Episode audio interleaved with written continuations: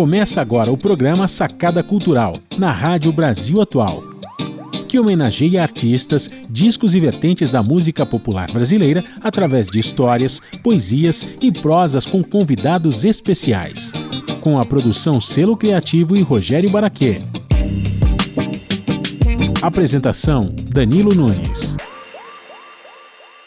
Alô, alô, Danilo Nunes aqui falando e sacada cultural no ar, aqui na 98,9 FM São Paulo, Rádio Brasil Atual, transmitida também pelos aplicativos da rádio e pelo www.redebrasilatual.com.br/rádio também aplicativos de streams e rádio que você sintoniza aí a 98,9 FM São Paulo.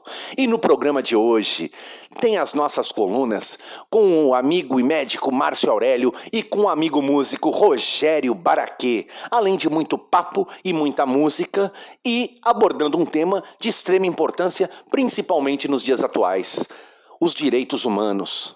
Que no dia 10 de dezembro estará completando 72 anos da Declaração Universal dos Direitos Humanos, da ONU, da Organização das Nações Unidas. Então, simbora, aumenta o som aí e vamos curtir Sacada Cultural no ar!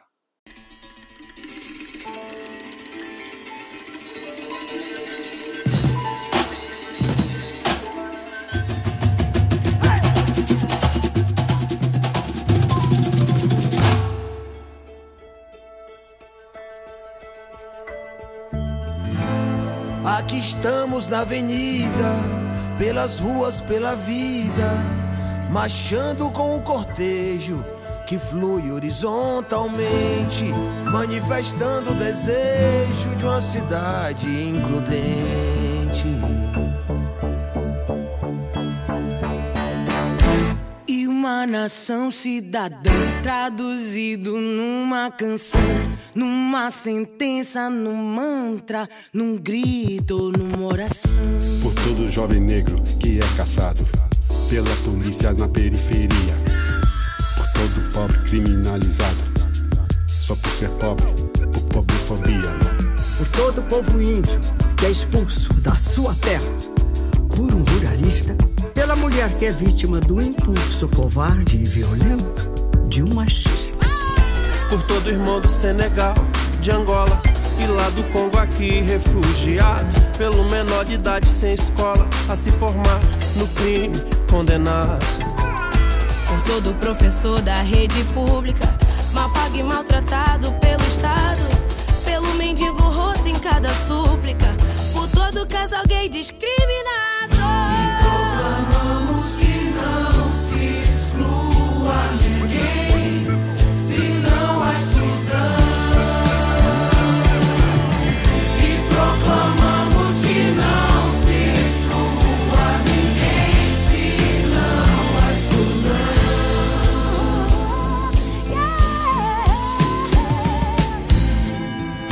Estamos nós de volta sobre o signo da revolta por uma vida mais digna,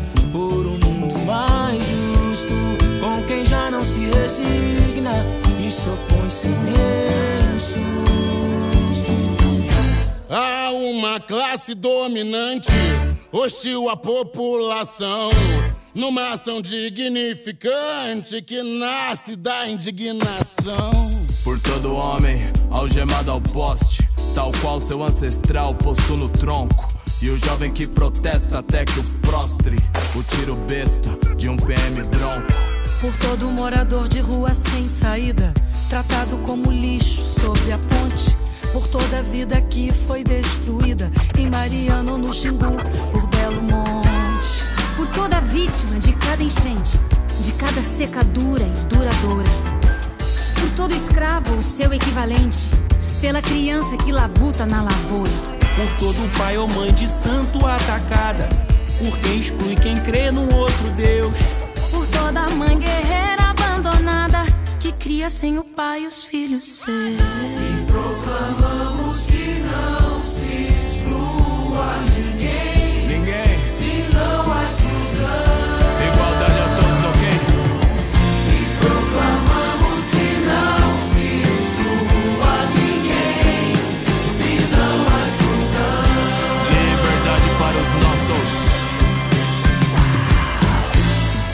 Eis aqui a face escrota de um modelo que se esgota.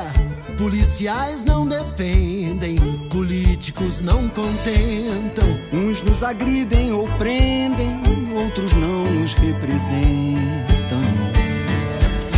E aquele que não é títer e é rebelde coração Vai no Face, no Zap, Twitter e combina uma atuação. Por todo defensor da natureza e cada ambientalista ameaçado. E cada vítima de bullying indefesa E cada transexual crucificada.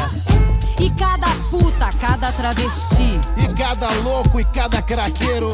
E cada imigrante do Haiti e cada quilombola liberadeiro. Pelo trabalhador sem moradia, pelo sem terra e pelo sem trabalho.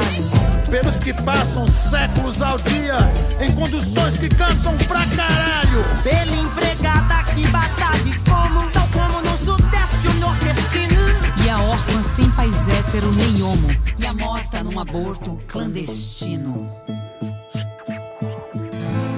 Impelidos pelos ventos dos acontecimentos, louvamos os mais diversos movimentos libertários numa cascata de versos sociais e solidários.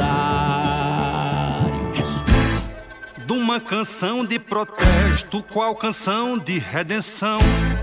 Uma canção manifesto, canção manifestação. Por todo ser humano animal tratado com desumana e maldade. Por todo ser da mata ou vegetal que já foi abatido ou ainda há por toda a pobre mãe de um inocente, executado em noite de chacina, por todo preso preso injustamente, ou onde preso e preso se assassina. Pelo ativista de direitos perseguido, e o policial fudido igual quem ele é o gema. Pelo neguinho da favela inibido, de frequentar a praia de Ipanema. E pelo pobre que na dor padece, de amor, de solidão ou de doença e as presas da opressão de toda espécie. E todo aquele em quem ninguém mais pensa. E proclamamos que não se exclua ninguém,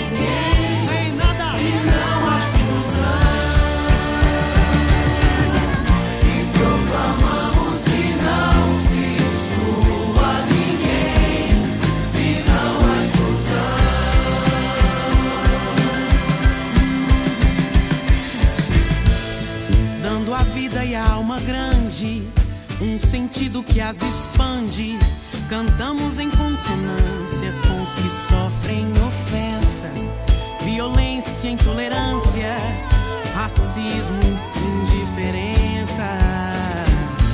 As Cláudias e Marieles, Rafaéis e Amarildos, da imensa legião de excluídos do Brasil, do sul ao norte da nação.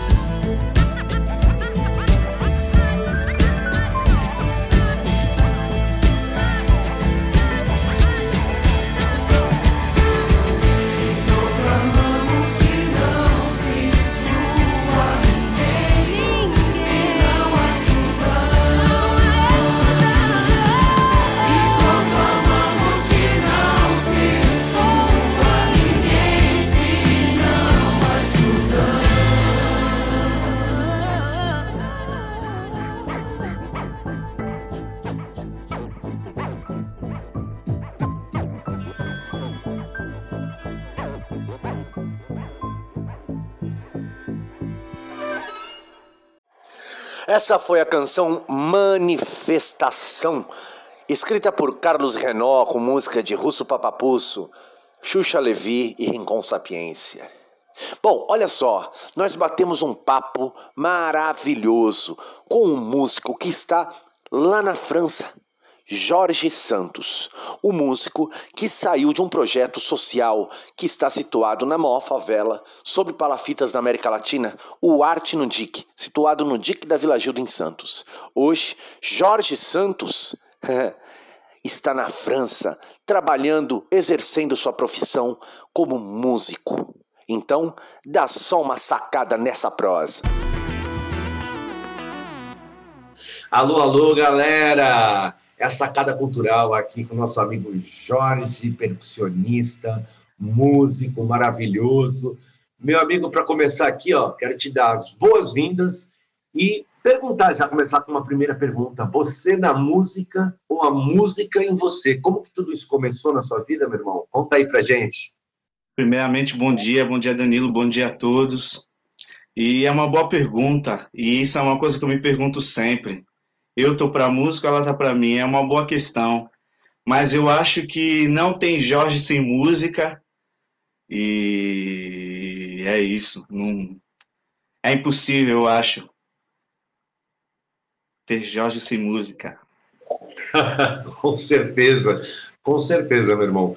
Eu mesmo te conheci na música, né? A nossa primeira uhum. relação foi é, a música. E, ô, Jorge, conta assim pra gente, você que se formou num projeto é, de grande importância aqui no Brasil, é, situado aqui na maior favela sobre palafitas da América Latina, que é o DIC da Vila Gilda, aqui em Santos, onde existem 25 mil pessoas é, vivendo sob palafitas, é, e você que se formou é, é nesse projeto sociocultural que atende crianças e jovens, né? É, como foi essa sua experiência em relação ao Arte Nudic, estar no Arte Nudic, e, e, como que foi, né? E é você que hoje está na França, é, mas como você tem uma relação com essa comunidade, como que foi, como Sim. que ainda é a relação com essa comunidade da Vila Gilda? É uma relação de muito carinho, primeiramente, tanto porque é um, é um projeto de música que tem que ter um carinho enorme com a música, né? Quem é músico sabe que o carinho tá lá, e ainda mais na minha comunidade, onde eu cresci, então o carinho é ainda maior, né, com as crianças que tocam lá, tem crianças muito boas, né, com uma galera, mesmo quem não toca, tem gente que vai sempre lá para dar uma olhada, quando tem shows, então é sempre o carinho. O carinho acho que é o principal, porque a gente está lidando com pessoas, né? Pessoas de diferentes idades, com diferentes situações, né? Diferentes pontos de vista, enfim. E acho que é isso, é o carinho primeiramente. E você, com certeza, é, é tem um carinho muito grande pela comunidade, mas também a comunidade por você, até porque você se tornou para aquelas crianças e para aquele, aqueles jovens, é, assim como o Gabriel, né? Gabriel Prado, que também saiu de lá e está na Itália, você na França, ele na Itália, você se tornou uma referência é, é, para aquelas crianças, para aqueles jovens, um exemplo. As pessoas, as crianças e os jovens, eles olham você como uma, um exemplo, querendo trilhar esse caminho, né? É, e assim, hoje é, você está aí na França e, e, e, tem uma relação com esse país. Por que, Jorge, a França? Porque onde que você está aí na França e por que a França? Por que você escolheu a França para morar, para trabalhar? Então, uma boa pergunta também. É, 2013, eu tive a minha primeira viagem internacional com o Arte no junto com a Amanda Queiro e foi para a França, foi para Paris. E como foi o primeiro país estrangeiro que eu viajei, né, todo mundo à minha volta falava francês, eu resolvi aprender um pouco, né, como se como se diz bom dia, boa tarde. E aí isso foi pegando forma, voltei para a França depois em 2015. E aí foi natural até uma coisa chamou a outra e se deu assim. Aliás, o, o, o, o Dica que tem esse projeto muito forte de intercâmbio, né, com países da Europa. Uh, e, e, a sua família, a sua família como que ela viu tudo isso, né? E, e assim, a importância, qual a importância, né, que tem esse projeto? É, como que você vê a importância desse projeto é, para crianças e jovens e como que sua família, né, viu tudo isso, viu você é, caminhar dentro do Arte Antique e chegar até aí. Como que foi isso? Então, eu eu vejo muito como eu sou uma prova de que é possível, mesmo vindo da maior favela de palafitas do Brasil, é possível, tem um caminho, né? Então eu sou uma prova disso, eu, Gabriel, nós somos uma prova de que é possível. E uma coisa que, quando eu comecei a tocar, eu não sabia muito bem o que eu queria fazer no caso, porque eu sabia tocar para mim, eu sempre gostei, né? Sempre gostei de tocar. E eu não sabia o que, que eu poderia fazer. E conforme eu fui crescendo, eu vi que tem caminho, sim. Tem vários caminhos, né? E é isso. Eu acho que para essa galera, essa galera olha eu e o Gabriel e vê, é, é possível, se eles podem ir, eu também posso, né?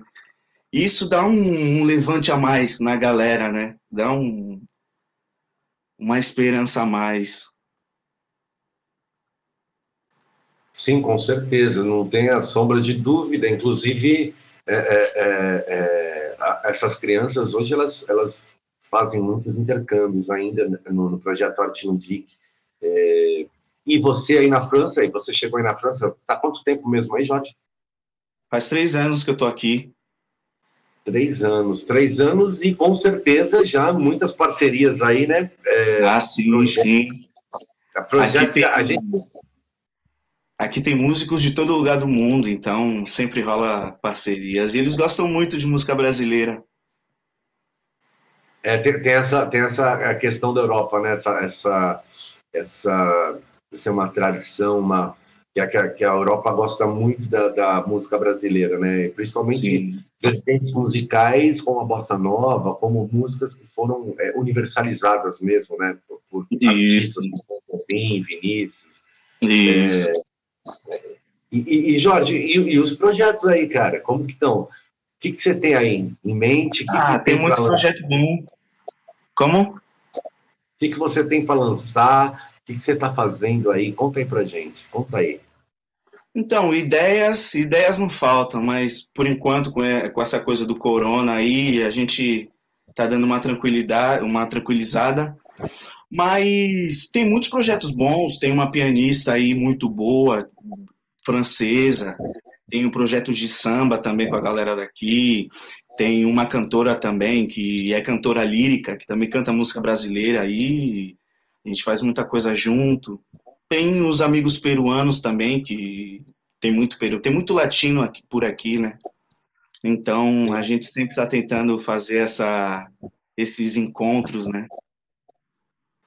E festivais deve ter um monte aí, né? Ah, festival aqui não falta, mas como agora tem essa do Corona, é complicado. Mas festival aqui não falta, somente no verão. É, é, eu estava conversando esses dias com alguns músicos brasileiros, até latino-americanos, que, ele, que eles, eles colocaram assim: a gente está com, com, com essa a pandemia, né? Que ela trouxe uma série de fatores é, que não foram bons, né? Perdemos muitos de nossos amigos, nossas amigas. Sim. Uh, e mas por outro lado, a gente se começou a, a, ter que se apropriar de novas ferramentas de tecnologia, né? Assim, por exemplo, hoje você está na França, estou aqui no Brasil, e essas ferramentas estão aqui nos permitindo que a gente dialogue, que a gente converse, né? Exatamente muita saudade de ti. Eu, eu lembro que. Também, eu, também. O último, um dos últimos shows que você fez foi comigo, né? Isso, na concha acústica, né? Poxa, poxa, não, a gente tocou em cima de um caminhão primeiro lá do. do isso, isso, verdade. Depois fomos para Concha foram dois shows no mesmo dia, né? Um atrás do outro. Isso. E é uma saudade imensa de tocar com você. E, e essas novas ferramentas, eu acho que elas vêm para acrescentar muito nas nossas vidas. O que você vê? Com certeza.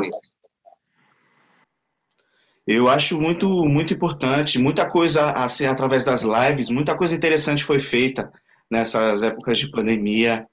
Então a tecnologia está aí para ajudar a gente, né? E é por isso que a gente está tendo essa conversa agora de longe, né?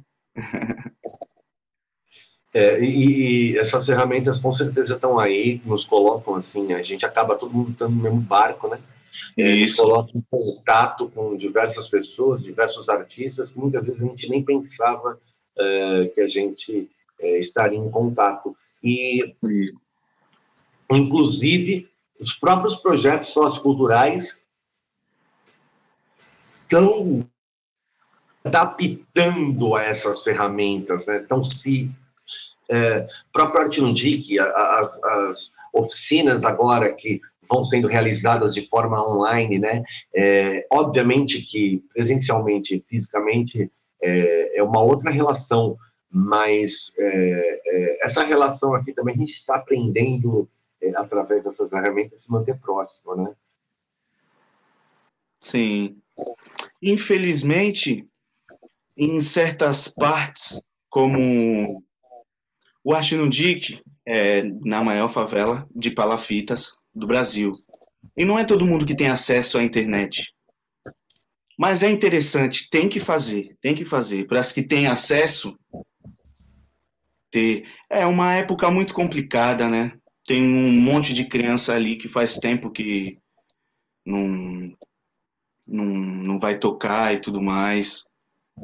É. E, e, aí na França, como que tá? É, tá, tá, as coisas estão fechadas, voltaram a Sim, a maioria.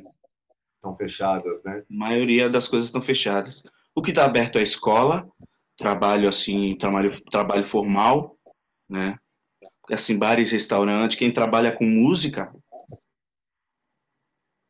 O que é permitido agora é a aula individual. Ah, sim, sim, sim. É, e, e, tem as lives, né? Tem, tem... Isso, também. Que aí... Essas lives estão tomando as plataformas digitais, né? Elas estão... Pois é. Elas é, bem fortes, né? E, e, como que você enxerga, Jorge, você que saiu desse projeto, você que saiu de um projeto sociocultural maravilhoso, um dos melhores projetos, assim, é, eu arrisco a dizer, do mundo, né? Uh, como que, que você enxerga hoje, do jeito que está o Brasil? Você acredita ainda que exista espaço para esse tipo de projetos? Você acredita que, que o sistema aqui no Brasil ele, ele, ele, ele acolha esse tipo de projeto hoje? Não sei se vai acolher, mas o Brasil precisa, precisa disso. O Brasil tem uma cultura muito forte e se, se não são associações para para dar isso, o governo, eu tenho certeza que o governo não vai fazer. Tenho quase certeza que o governo vai fazer. Então é necessário, porque o Artinudic é uma associação na maior favela de palafitas do Brasil. Então ela não pega nem metade da população que mora ali nas palafitas, mas já ajuda bastante uma, uma certa uma certa parte, né? Então se, se tivesse mais ia ser bem melhor, ia ser bem mais a gente ia sal poder salvar mais vidas, querendo ou não, né? Na verdade, é, trocar, é, a, a, as pessoas colocam muito o jovem é, que vai, que segue um caminho é, ou do tráfico ou, ou, ou das armas, né? Ou, ou enfim, algum, alguns outros caminhos colocam muito a responsabilidade naquele jovem. Né? A gente escuta muito aquela fala de ah, uh, ele que não lutou para conseguir uh, uh, o espaço dele. Agora, você imagina, né, 25 mil pessoas na, nas palafitas, você imagina se Beleza, então vamos colocar que 25 mil pessoas estão lá lutando como estão todos os dias. Será que vai ter o emprego, o espaço para 25 mil pessoas? E será pois que é. essas 25 mil pessoas vão ser obrigadas a fazer uma coisa que ela não foi o que elas estão, não é o que elas estão buscando, né? Ela, será que elas têm a oportunidade da escolha? É. É, é complicado porque lá de onde vi, de, de onde eu vim, eu pude ver muita coisa. Então tem mesmo amigos meus de lá que eu conheço lá da, da rua que nem foram, nunca foram para a escola. Tem muitos ali que cresceram sem pais, né? Ou os pais tinham problemas com drogas ou com bebida. Então são pessoas tu aí essa esse moleque vai crescer, você quer quer E aí, não, mas e o trabalho, e isso e aquilo, mas não tem como, não. Antes ele não teve o que foi necessário, agora depois de grande vai querer exigir, não adianta.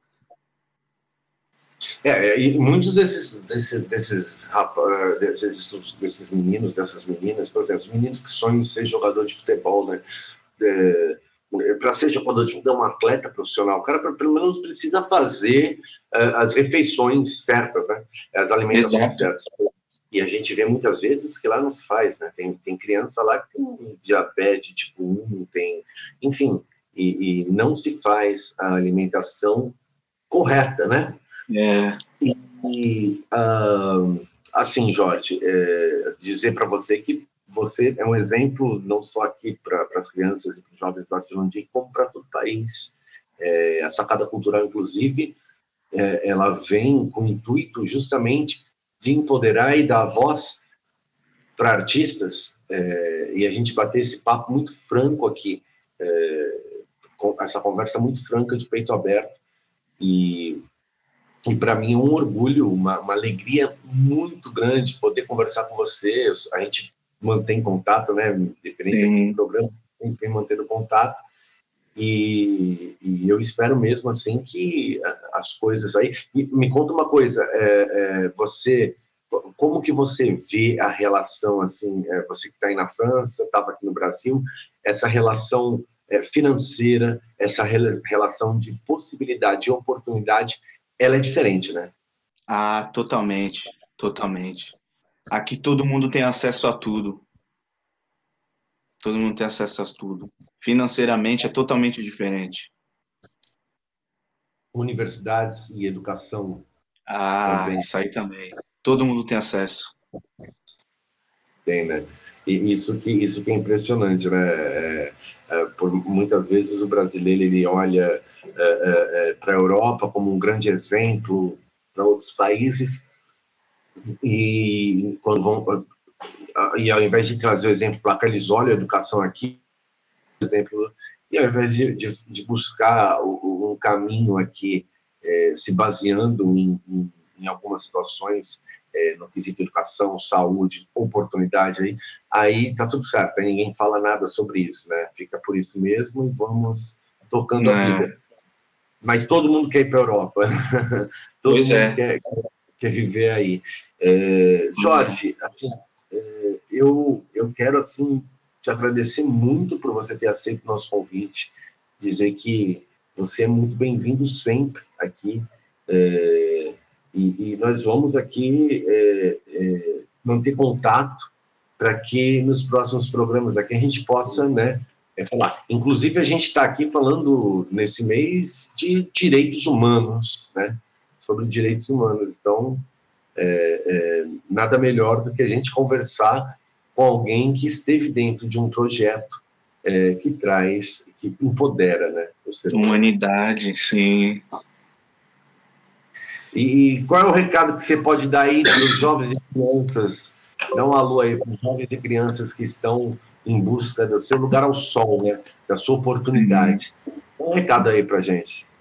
Gostaria de agradecer a você e a todos e obrigado pela oportunidade de poder de poder ter essa conversa. E queria falar para a galera que é uma coisa que todo mundo diz, não desista. Não desista, mesmo que tenha vários problema, problemas em volta, o foco, o foco tem que ser direto, não, não desistir. É esse o recado que eu quero, que eu quero deixar para todos. Nunca desista.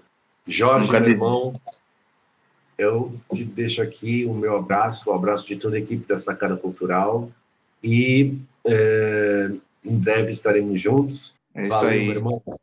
Valeu, um beijo.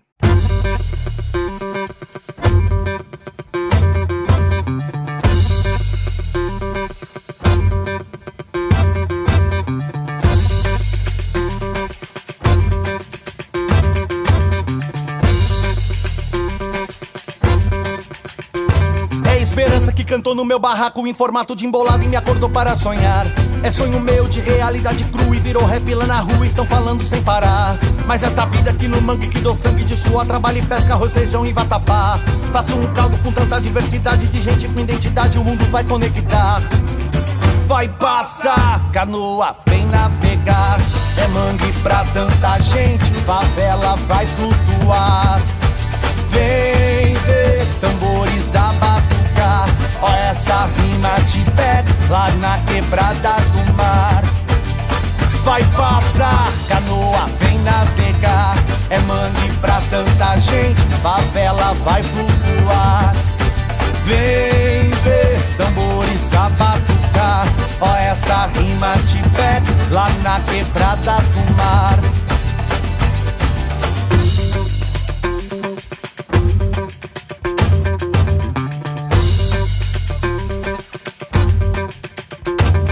esperança aqui de dentro do barraco e com sua embolada fez que nós somos de fé. Acreditando no meu rock no meu rap, levantei samba de preque e corri pro arrastapé. São caranguejos lá do mangue que chegaram e a vida a embalar é tudo homem e mulher. E a batalha da igualdade continua, faça sol, faça lua, é poesia quem vier. Vai passar, canoa vem navegar. É mangue pra tanta gente, favela vai flutuar. Vem ver tambores abater Ó essa rima de pega lá na quebrada do mar. Vai passar, canoa vem navegar. É mangue pra tanta gente, favela vai flutuar. Vem ver tambores a batucar. Ó essa rima de pega lá na quebrada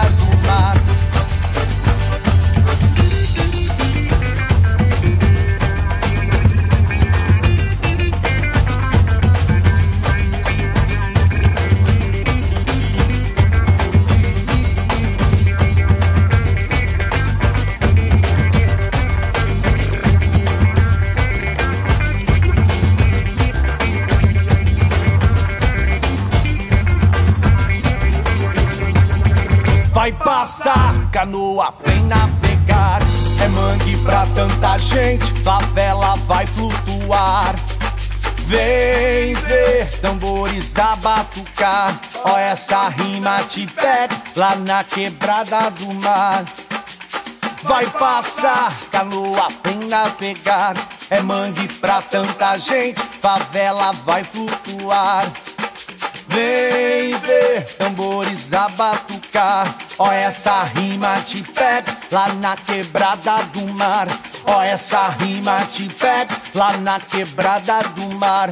Ó, essa rima te pega lá na quebrada do mar.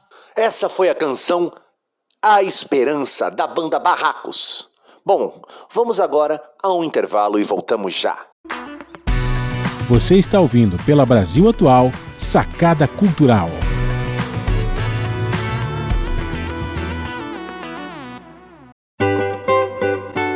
Destaques culturais.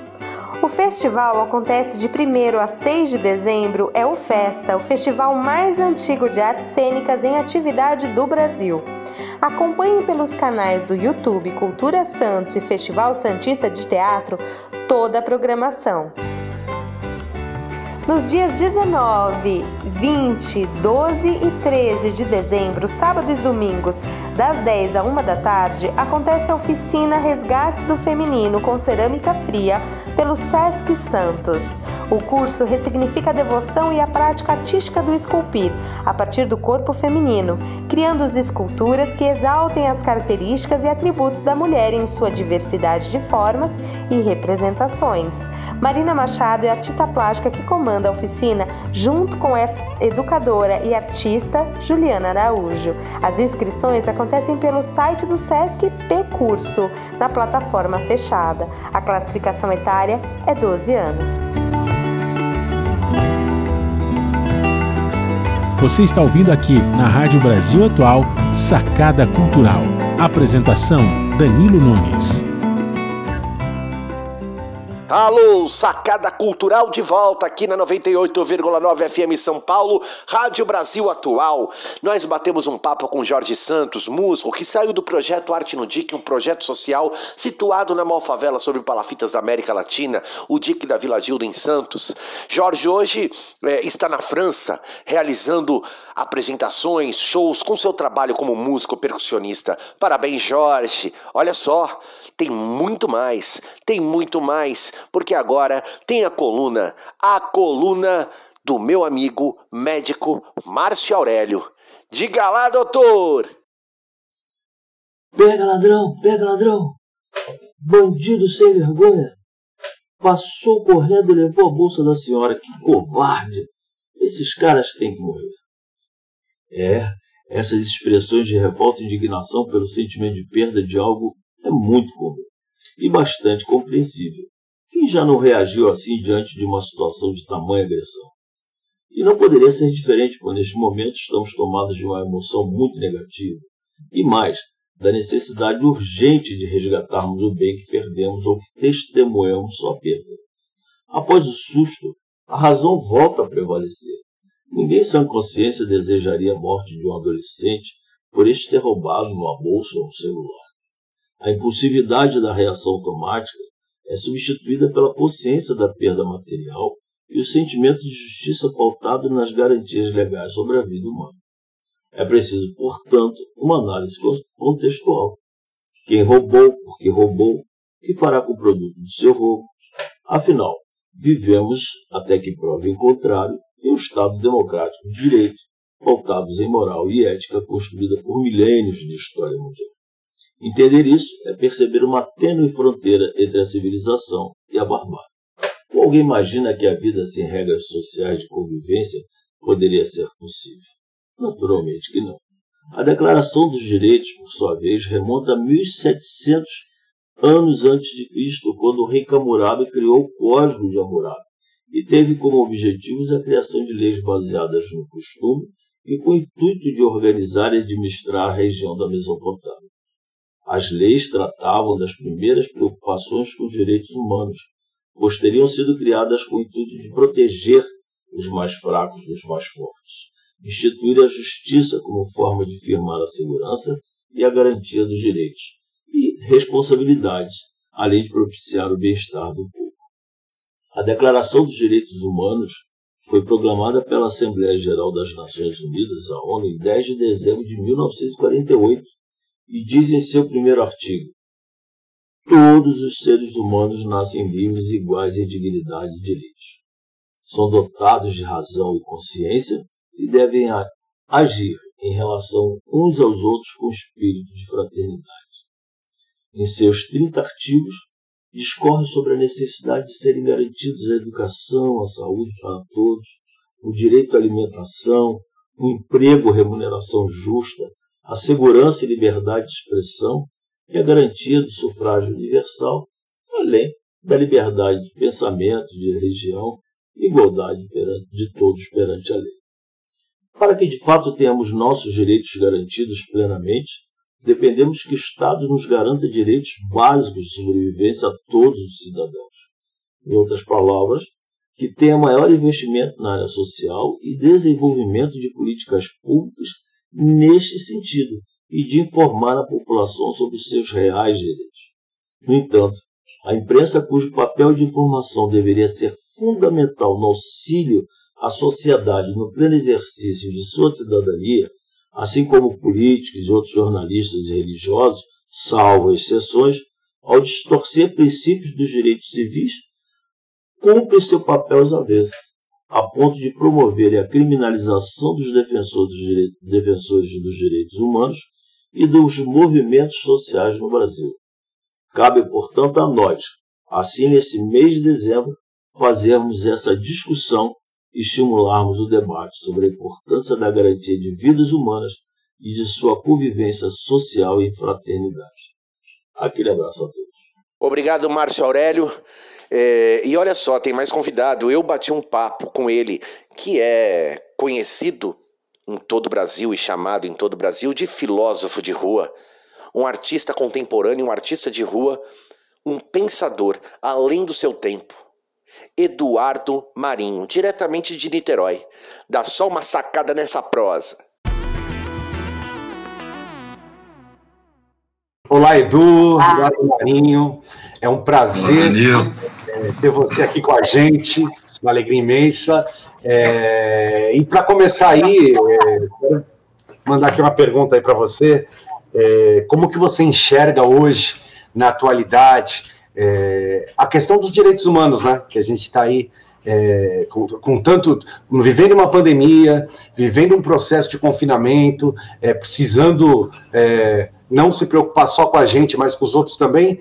E aí vem a gente vem com essa questão de, de conversar também sobre os direitos humanos. Como que você enxerga tudo isso nessa atualidade? Rapaz, é, considerando o caminhar da humanidade, né? Tá, centenas de milhares de anos de formação de sociedade atrás de sociedade, agora nós estamos na civilização greco-romana, que tem 3 mil anos. É, o conceito de direitos humanos nunca tinha existido, né? Ele apareceu depois da Segunda Guerra Mundial. Ou seja, é um conceito recém-nascido na história humana. E, como tudo, né, nasce primeiro como ideia, como uma proposta. Porque não, na época era um disparate direitos humanos. Não existia direitos humanos. Não, é? não existia. Direitos humanos era reservado para a classe de elite. E olhe lá. Então, é, é uma ideia que vem lançando raízes ainda. É um broto que ainda não deu fruto a gente vê a maioria das pessoas sem acesso aos direitos humanos. O próprio Estado viola a sua Constituição na questão dos direitos humanos. A existência do desabrigo na sociedade é uma prova de crime de Estado e não cumpre a sua Constituição. Pela lei constitucional, o Estado tem a obrigação de garantir abrigo para toda a população. Tem a obrigação de garantir alimento para toda a população. Ele não garante. Ele tem que pela, pela Constituição, tem que garantir informação leal, verdadeira. No entanto, as comunicações estão na mão de empresas privadas que distorcem a realidade ah, conforme seus interesses. Entendeu? Então, nós estamos, estamos tentando construir ainda os direitos humanos. Não se percebe o que, que é direito. Né? Não se tem ideia prática. Não, não, a, gente convive com a miséria. E a miséria é uma prova de crime contra a Constituição praticado pelo Estado rotineiramente. Então, eu acho que são pessoas que estão chegando a esse nível de conceituar, de, de assimilar e de praticar os direitos humanos, que estão se espalhando pouco a pouco no, no, no tecido social. Existem as entidades que estão aí na lida, sempre reivindicando, e você vê a estrutura social driblando essas entidades, driblando as informações, né? se, se, se armando para criar a impressão cênica de que o Estado realmente respeita. Só que é, é cênica. Assim como, para mim, isso que eles chamam de política não é política. Política seria a busca de harmonia social, a preocupação com o equilíbrio da sociedade. Isso não, existe nisso que chamam de política, ali é jogo de interesse. Política nós fazemos não partidária criticando a sociedade, entendendo as raízes das mazelas, percebendo além do que é mostrado, né? porque a gente vive, na verdade, uma grande farsa. Né? Não há democracia sem um povo bem nutrido, bem instruído, bem informado, e a estrutura parece montada para evitar que o povo esteja nutrido, instruído e informado. Assim se manipulam as informações, se distorce, se constroem mentalidades que parecem absurdas mas que estão de acordo com o absurdo da estrutura social. São mentalidades é, pequenas, superficiais, sem profundidade. Existe toda uma estratégia para desqualificar qualquer tentativa de entendimento. Né? Você vê uma palavra que eu acho tão bonita como radical. Você buscar a raiz, você pensar profundo, você entender as causas dos problemas. Isso é ser radical. Mas, no conceito geral, formou-se a ideia, estrategicamente, de que radical é um cara chato, briguento, intolerante, violento, agressivo. É um problema. Por quê? Porque a mentalidade que se prega, que se deseja, que se constrói socialmente falando, na estrutura social, é mentalidade superficial, sem raiz. Né? O egoísmo pleno, a, a, a, a, panorâmica do mundo como uma arena competitiva, onde é todo mundo inimigo de todo mundo. Ou seja, é o oposto do que devia ser a política causa problemas, causa divisões, causa encrenca, conflito, disputa, e se apresenta isso como sendo a vida. Isso não é a vida. Isso é, é a forma primitiva ainda da sociedade, que ainda não teve, é, não, não colocou no seu centro de importância o ser humano e o seu desenvolvimento. No centro de importância está o interesse econômico, o interesse financeiro, o lucro, o interesse de um punhado que se beneficia da estrutura desigual que nós temos. E como eles dominam as comunicações, dominam a, a, o aparato público, eles impõem um modelo de educação anti-humano, antissocial, empresarista, prepara competidores implacáveis para o mercado e não seres humanos, para harmonizar a sociedade, para integrar uma sociedade que busca como sua finalidade harmonia social. A gente está nessa lida. Os direitos humanos estão dentro do pacote de necessidades a serem desenvolvidas ainda. Né? Por enquanto, não, não se entende bem o que é direitos humanos. A grande maioria da população não tem ideia. Ela é sabotada no seu desenvolvimento mental, no seu desenvolvimento pessoal, humano, profissional, e é vetada na, na, na criação de condições mentais para entender a realidade, para resolver, né? para ver o que acontece, para saber o que está acontecendo. É uma sabotagem, com a grande maioria. A formação de baixa qualificação, gente estourada, gente enganável. Essa é a prioridade da estrutura social agora, nesse momento. É, você é um, um, pensador, né? Um, um, cara que, que assisti seu filme, como eu, eu disse, a gente estava conversando aqui pouco antes, é, eu utilizo o Observar Absorver, filme do qual você faz parte aí, para dar aula, né? Sou professor de história e utilizo esse filme para dar aula. E é, eu não posso deixar de te perguntar assim, é, como começou isso para você? É, como que veio todos esses questionamentos do sistema? É, um sistema que tem um consumismo desenfreado, que tem uma, né, que, que as pessoas já não são, parece que não são mais pessoas, né? É, tem até um momento do filme que fala, é, eu achei muito interessante aquela, aquela coisa do cabeça de fósforo, né? o cabeça de fósforo, o cara esbarra em você, ele nem tá te percebendo, cara. E a gente não se percebe mais, né? Parece que a gente tá em, é, robotizado, é tudo muito robotizado e a gente só vai sendo levado por esse sistema. E, óbvio, assim é hoje, mas como isso começou para você, esses questionamentos do, do, do sistema? Rapaz, eu, eu não vou saber dizer quando exatamente. Eu, a lembrança mais remota que eu tenho foi aquela história da minha mãe fez uma promessa, ela é católica, né? Conseguiu a graça alcançada e a promessa consistia em subir o morro e distribuir pão. E eu nunca tinha subido o morro, eu morava na Tijuca, era menino, né? Tinha seis anos de idade. E subi o morro ajudando a carregar os pacotes para distribuir pão.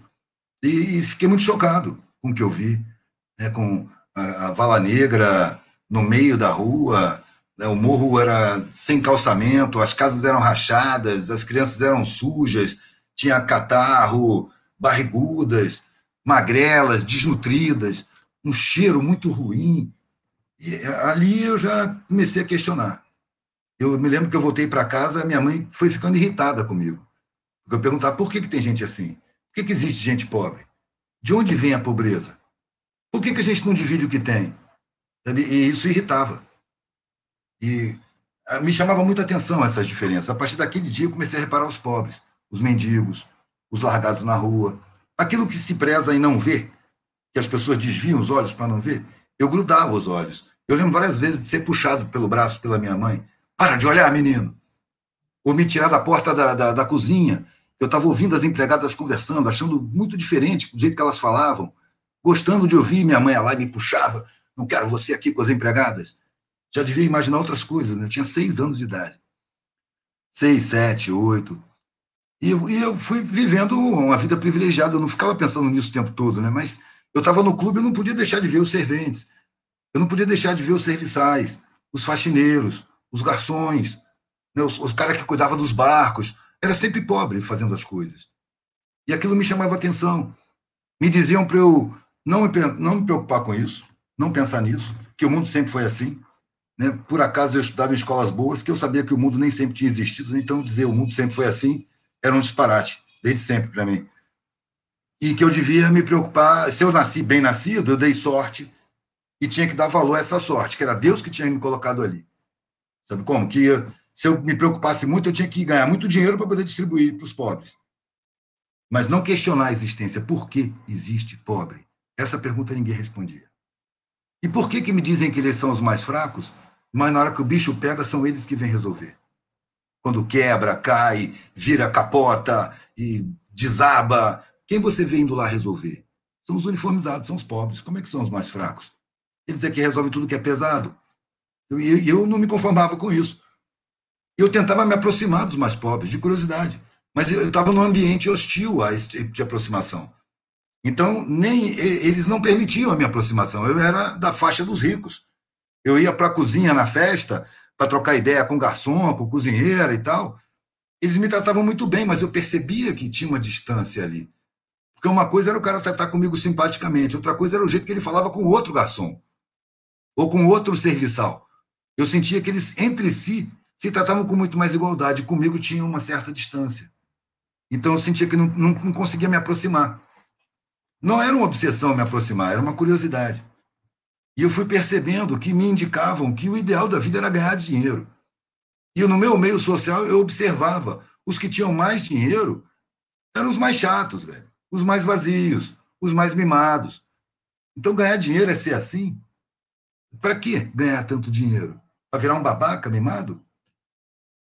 Então eu questionava esses valores, sabe? E o que, que eu tinha que fazer para ganhar dinheiro? Eu tinha que parar de questionar. Eu tinha que aceitar a injustiça social como natural. Eu tinha que conviver com os crimes sociais. Eu tinha que me aproveitar das pessoas que foram roubadas dos seus direitos para me servirem, pagando uma micharia. Aceitar que o cara foi roubado no direito de ingressar na universidade, que qualquer brasileiro tem esse direito constitucional. Eu tinha que calar minha consciência. E é isso que a sociedade existe, é, exige. É, ela é uma sociedade perversa e cobra perversidade. Ou, no mínimo, indiferença com a perversidade. E se você não for indiferente com a perversidade, você vai ser estranho, você vai ser estranhado, você vai ser discriminado, você vai ser desqualificado, você é o cara problemático, é o primeiro a ser despedido. Entendeu? Então, para a sociedade me considerar, eu tenho que violar minha consciência. E isso eu não aceito, velho. Eu não consigo, eu não consegui aceitar. Eu tentei, de várias maneiras, né? Eu fiz concurso Banco do Brasil, passei muito bem qualificado, fui muito elogiado. Depois de uns meses lá dentro, já estava vendo os mais velhos como uma figura repulsiva, né? a mentalidade dos mais velhos era repulsiva. E alguém me falou que o meu futuro estava ali. Eu ia passar a vida inteira no banco, eu pedi demissão. Pedi demissão na mesma hora. Foi a primeira vez que me chamaram de louco. Você é louco, vai sair daqui, cara. O banco te financia tudo a vida inteira. Eu falei, não, mas eu fico preso. Eu vou ter que viver um mês por ano. Vou ter que ficar louco pelo fim de semana. Vou odiar o meu trabalho. E vou passar a vida inteira odiando o meu trabalho? Não vou. Eu, dentro do banco, eu me senti uma porca, mano, um parafuso, uma peça. Fácil de repor. O que eu faria ali, qualquer um faria. Onde é que eu ia ficar? Onde é que ia ficar minha individualidade? O que, que eu ia ser? Uma peça na engrenagem? Em nome de quê? De facilidades materiais? Facilidade material eu tive de nascença, velho. Não tinha essa importância toda para mim. Eu não vim da pobreza, sacou? Eu vim da. Não vim da riqueza também. Mas eu, tinha, eu era sócio de clube, meu pai tinha carro, na classe média, média alta, subindo na hierarquia do exército, que eles têm plano de carreira. Entendeu? Então eu estava com tudo garantido. E aquelas garantias não me diziam nada. Hoje, quando as pessoas. Ah, você largou sua zona de conforto. Velho, aquele conforto material me dava um desconforto interno muito grande. Eu estava completamente desconfortável. Eu tinha a sensação de viver um mundo falso. Todo mundo era meu amigo, todo mundo me tratava bem, todo mundo era pago para me tratar bem. Todo mundo era pago para ser cortês, amigo, gentil. Todo mundo era pago para me amar, para cuidar do meu bem-estar. Então eu tinha a sensação de viver um mundo falso, viver um, mundo de falsidades. Eu não via sinceridade. É, eu vi sinceridade no exército, eu vi sinceridade na estrada, de carona, dormindo no papelão.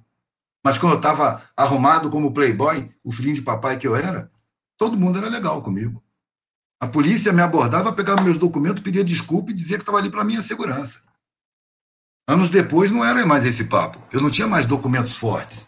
Eu não tinha mais documento nenhum. Aí a pancada comia, era só eu me alterar um pouco e estava apanhando.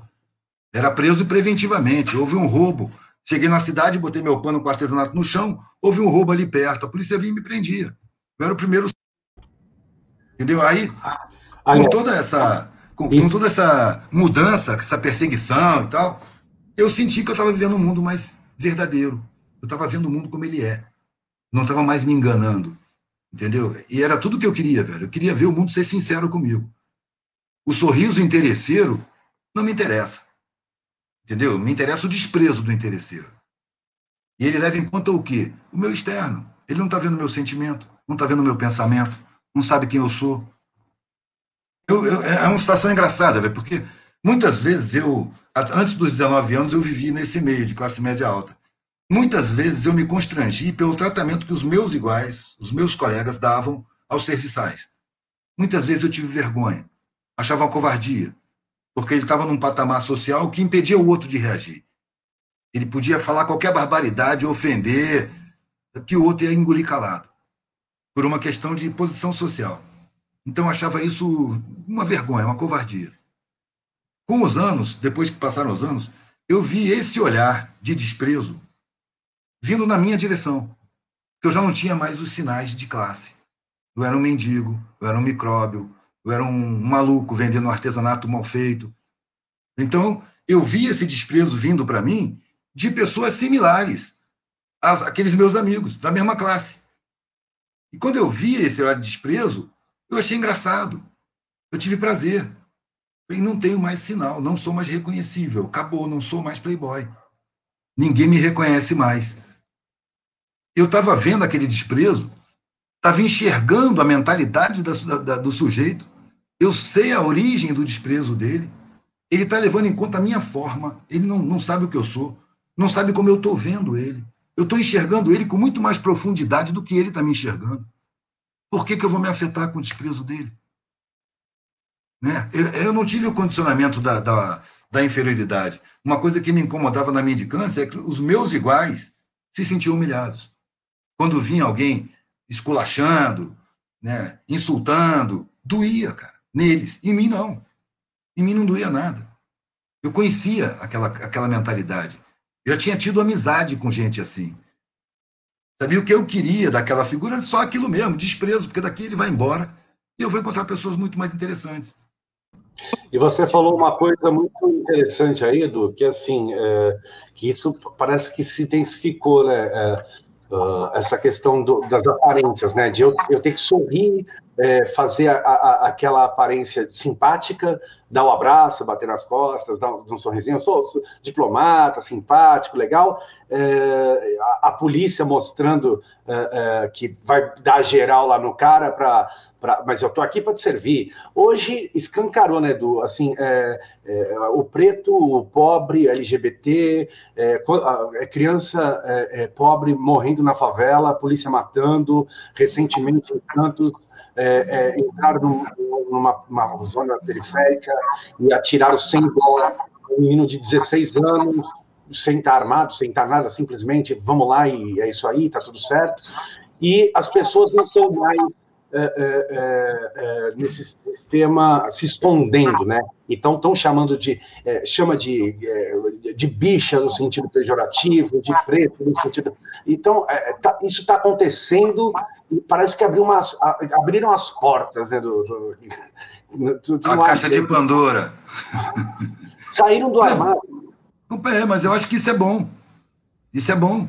A gente está vendo revelações que a gente não sabia.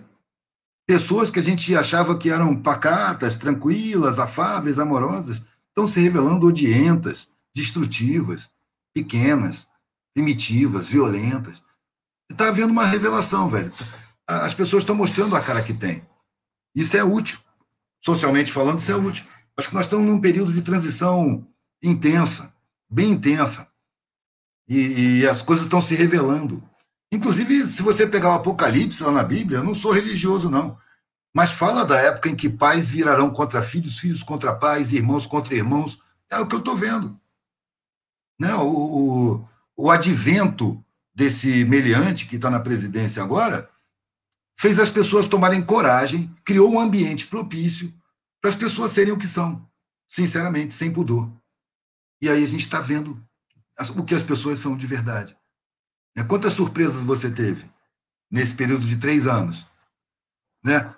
Quantas vezes, cara, nunca pensei que essa pessoa fosse assim. É, é revelação. Se não fosse o evento bolsonárico, você não saberia. Você pensaria que seria uma pessoa pacata, amorosa, incapaz de fazer mal a alguém. Né? É, é um momento de revelação, velho. Assim como também está se revelando as coisas pouco a pouco. Eu nunca vi tanto cursinho pré-vestibular em, em, favela, por exemplo. É uma mutação. Eu entrei a cair uma vez aí, há uns meses atrás, e o cara me chamou, meu irmão, senta aqui, pelo menos eu quero ouvir um papo interessante. A favela é muito alienada, velho. Como é, como é que muda isso? Daqui tempo atrás, velho, não tinha ninguém falando de alienação dentro de favela. Hoje tem.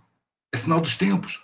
E foram 30 anos para eu começar a ver gente criando consciência dentro da favela. São exceções ainda.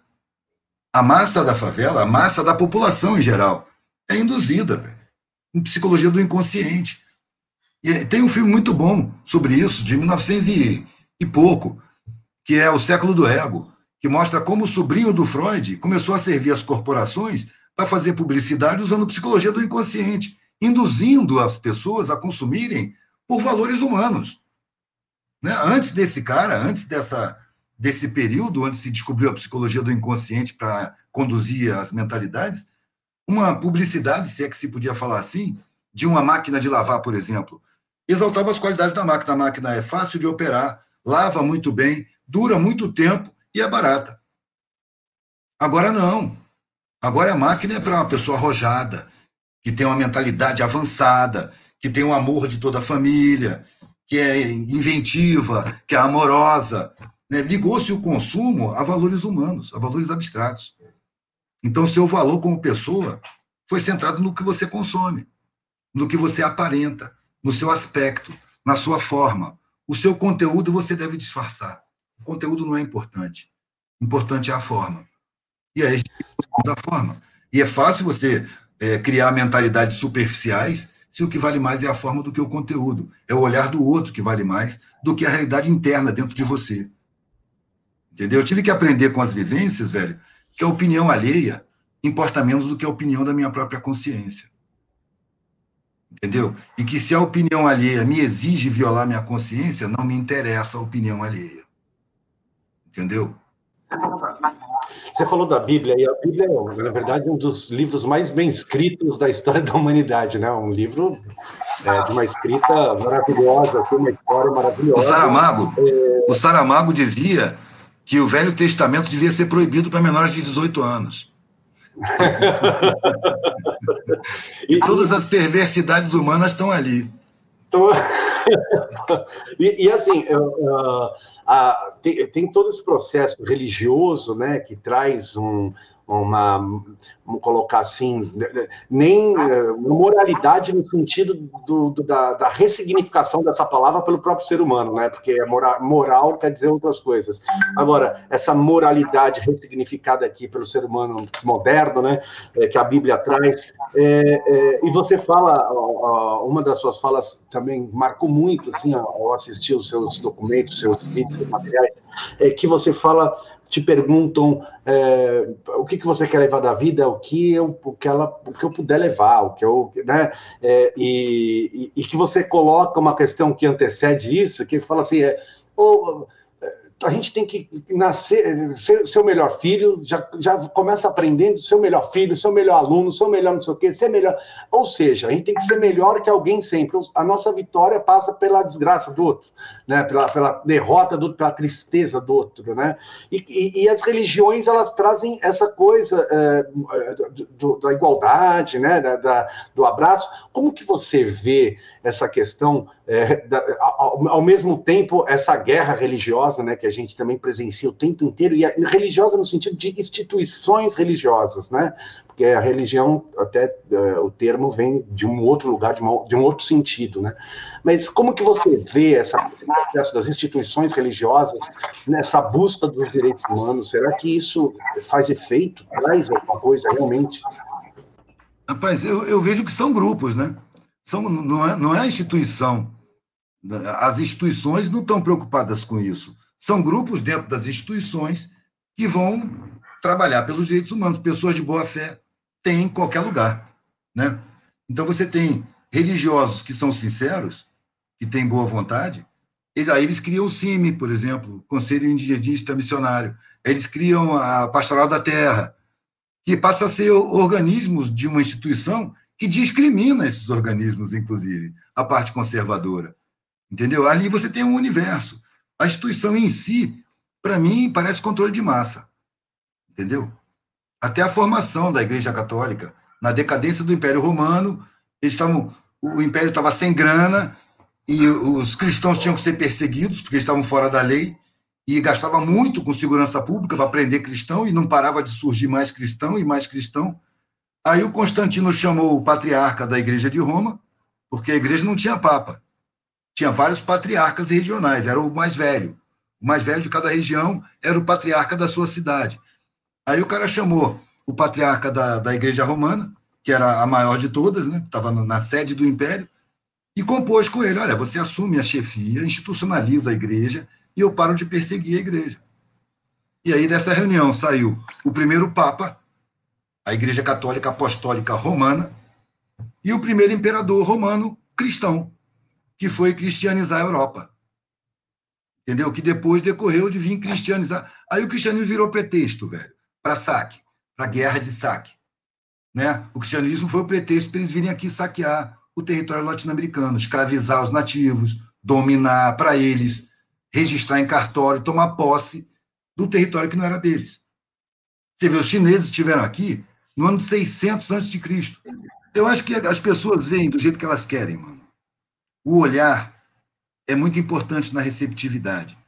Você vê o que te convém, muitas vezes, entendeu?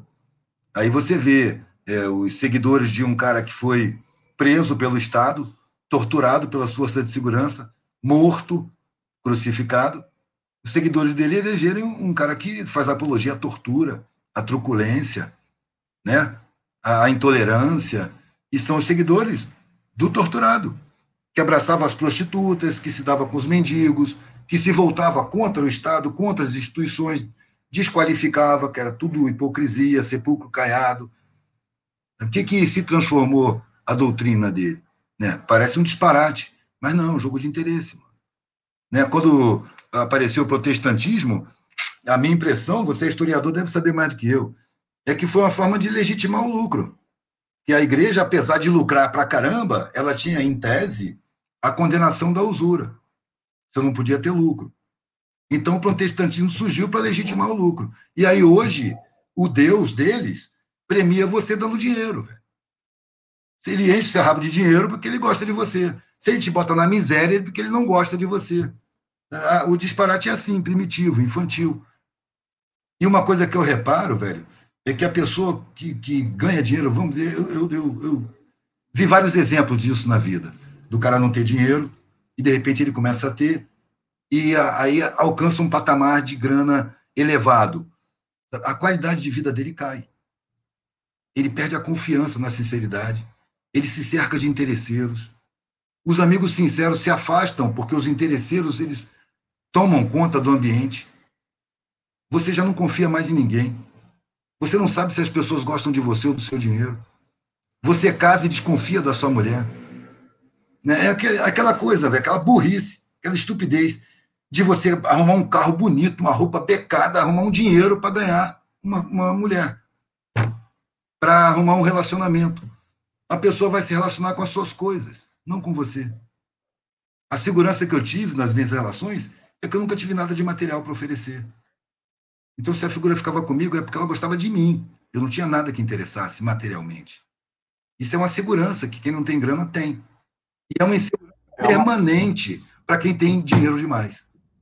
E não só dinheiro, outros interesses. As pessoas é, é, é, é muito é muito claro isso, né? Sempre tem um, um tipo de interesse ou uh, na, como músico mesmo, né? uma cara vai, uma projeção, uma, né? sempre tem um interesse de, de, de, em alguma coisa, de alguma coisa. E, qualquer, e... coisa, qualquer coisa que você tenha a mais do que a média é um risco para o seu ego. Qualquer coisa que você tenha a mais do que a média. Porque quando você sente superioridade, você cega a sua visão para muita coisa importante. Né? Você fica mimado, você fica exigente, você fica intolerante, você se aborrece com muito mais facilidade. E você deixa de enxergar a sinceridade, porque você vê muito olhar de interesse. E aí você já não distingue mais quem é sincero e quem não é. Esse é, é, é um inferno viver assim, velho. Você não pode confiar em ninguém. Você tem que ter medo de todo, qualquer hora alguém te dar uma rasteira. É um inferno viver assim, velho. E, no entanto, é colocado como objetivo de vida. Sabe? E, velho, eu não sei como é que as pessoas não pensam nisso. A vida acaba. Uma das pesquisas que eu fazia quando eu mangueava é qual o contrário de morte? Numa mesa que tinha receptividade para as frases e tal, uma mesa que tinha gente reflexiva, né? Eu aproveitava quando tinha terminado vendido ou não vendido, eu ia embora. Vou fazer uma pergunta aqui, moçada. Qual o contrário de morte? Negar é vida. Não, cara. Morte é a porta da saída. Qual é a porta da entrada? É o nascimento. Vida é o espaço que você tem, desde a hora que você entra até a hora que você sai. O que, que você veio fazer aqui? Juntar patrimônio? Patrimônio não passa pela porta de saída. Esse não pode ser o objetivo da vida. O que, que você veio buscar? E o que, que você vai levar? Só pode ser abstrato. Não pode ser concreto. O concreto é o veículo de existência. A gente precisa exercer a alma no concreto que a gente está. É na, na, na existência física, no dia a dia, no cotidiano, que a gente exerce a espiritualidade da gente. Sacou? É construindo os seus valores ou assumindo os valores impostos, determinando o seu comportamento ou admitindo um comportamento imposto, cobrado. É, vai daí a sua realização ou sua frustração. Você vê que numa, no meio de uma pandemia, a gente está vivendo essa pandemia aí, é, botou todo mundo com um confinamento, né, por um determinado tempo, deu uma, deu, tem uma exceçãozinha assim para as eleições, depois volta todo mundo para confinar de novo.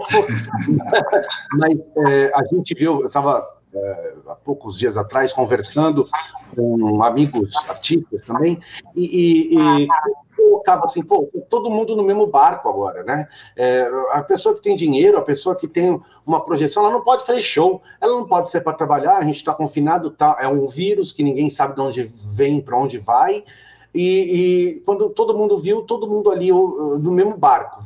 Pô, então, ou seja, o dinheiro que você tem não vai resolver a tua história agora, pode ser que tu se segure um tempo, mas dinheiro acaba, né?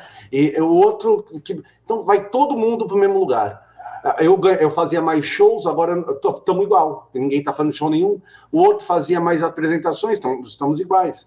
Né? Então, uh, uh, uh, isso é, e também estimulou esse processo de pandemia as novas ferramentas de interação social, o que eu acho uma situação bem interessante. Inclusive, a gente já está um tempo aqui tentando, estava lendo as nossas mensagens lá, eu tentando te trazer é, aqui a Santos, né? É, e as, as, agendas não casavam, né? E, agora a gente está podendo fazer esse papo aqui. Então, assim, é, essas ferramentas de interações sociais, de, de, interação social, como que você vê isso, Edu, essas novas ferramentas que já estavam aí, né? Inclusive, é, muitas pessoas usavam, usaram já muito bem essas ferramentas. E hoje elas se intensificam. Como que você enxerga isso? é mais uma ferramenta, a ferramenta da modernidade. Na verdade, é, ela é muito mais usada pelo sistema para controle de massa, né? para controle de, de, informações, de mentalidade. Agora, o uso alternativo, que é o uso de exceção, é o que a gente está fazendo. Você tem muito mais alcance. Esse período está sendo um período de muita mutação. Isso de ficar confinado em casa, isso é para quem pode, né? mas está obrigando as pessoas a refletirem. E mesmo as pessoas que têm que ir para a rua. Tempos atrás, eu não tinha a visibilidade que eu tenho hoje. Com, com essa visibilidade, eu estou vendendo pela internet. Eu faço rifa, dá para arrumar o meu dinheiro, dá para arrumar. O meu qualquer não preciso de muita coisa mesmo, meu gasto é pequeno. Mas se eu tivesse na situação que eu estava antes daquele primeiro vídeo lá, eu estava expondo na rua. Por quê? Porque eu vivi risco, velho. Já teve tanque de guerra aqui na minha porta. Tem bala de fuzil no meu muro. Sabe? Tem riscos iminentes, reais, cotidianos. O risco de um vírus é mais um. Quantos morreram no Rio de Janeiro, mano? 6 mil. O que é 6 mil pessoas? Eu tenho vários amigos que falam: ah, Edu, isso aí é conversa fiada, eu vou ficar em casa passando fome. E vai todo mundo para a rua. Então, eu, eu, sei do vírus, eu tomo meus cuidados, mas eu não vivo paranoico, não. Sabe, de noite, tardão da noite, eu vou lá no bar da esquina. E se passar um bebum conhecido e me estender a mão para apertar, eu não vou fazer desfeita. Eu vou apertar a mão dele. E risco a gente corre enquanto está vivo, mano. Isso eu percebi lá com 19 anos. Com 19 anos, você já viu eu fazer a comparação da gaiola? O que me diziam, o que me diziam era mais ou menos é, o papo do passarinho naquele, naquela gaiolona grande. Olha, se você fica aqui dentro, você está protegido, com essas grades, não tem gato que te pegue, não tem gavião, não tem predador. Vai ter aguinha limpinha, trocada aí. Vai ter alpiste da melhor qualidade. Vai ter fruta colocada na grade, banana. Você vai comer do bom e do melhor. Você vai ter veterinário para tratar da sua saúde. Só tem uma coisa: você não pode voar. Você não pode sair da gaiola. Sacou? E eu nasci para voar, mano. Eu queria voar. Eu não aceitava não voar. Aí você está numa bifurcação. Você quer segurança? Abre mão da liberdade. Você quer liberdade? Abre mão da segurança. Qual é a sua opção? Eu optei abrir mão da segurança. Eu vivi seguro demais até os 19 anos de idade. Com um pequeno período de risco dentro do Exército, que foi um treinamento pesado que me preparou, inclusive, para pegar a estrada anos depois. Eu tinha couro duro, tinha valentia, conseguia sobreviver no mato por causa do Exército. Entendeu? Aí eu, eu vou para o risco. Por quê? Porque eu tinha certeza de que minha vida seria medíocre. Eu já sentia mediocridade na minha vida. Eu já sentia ausência de sentido. O, qual era o sentido da minha vida? Garantir o meu conforto, o meu bem-estar, o meu dinheiro, o meu patrimônio. Eu dizia, isso é muito pouco para querer da vida. É muito pouco. Eu quero muito mais, eu não sei nem o que, que é. Mas isso aí não é. Não pode ser só isso.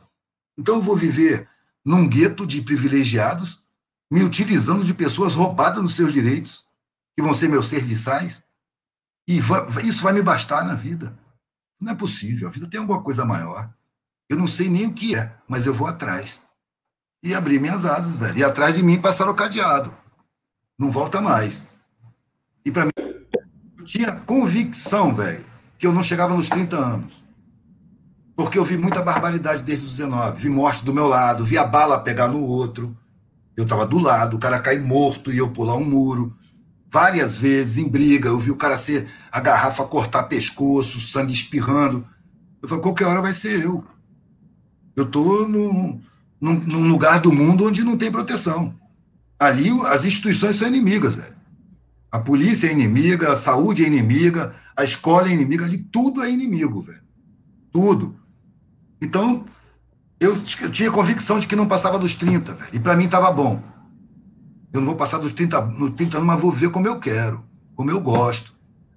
Para mim tá bom. Melhor morrer com 30 anos do que envelhecer daquele jeito lá.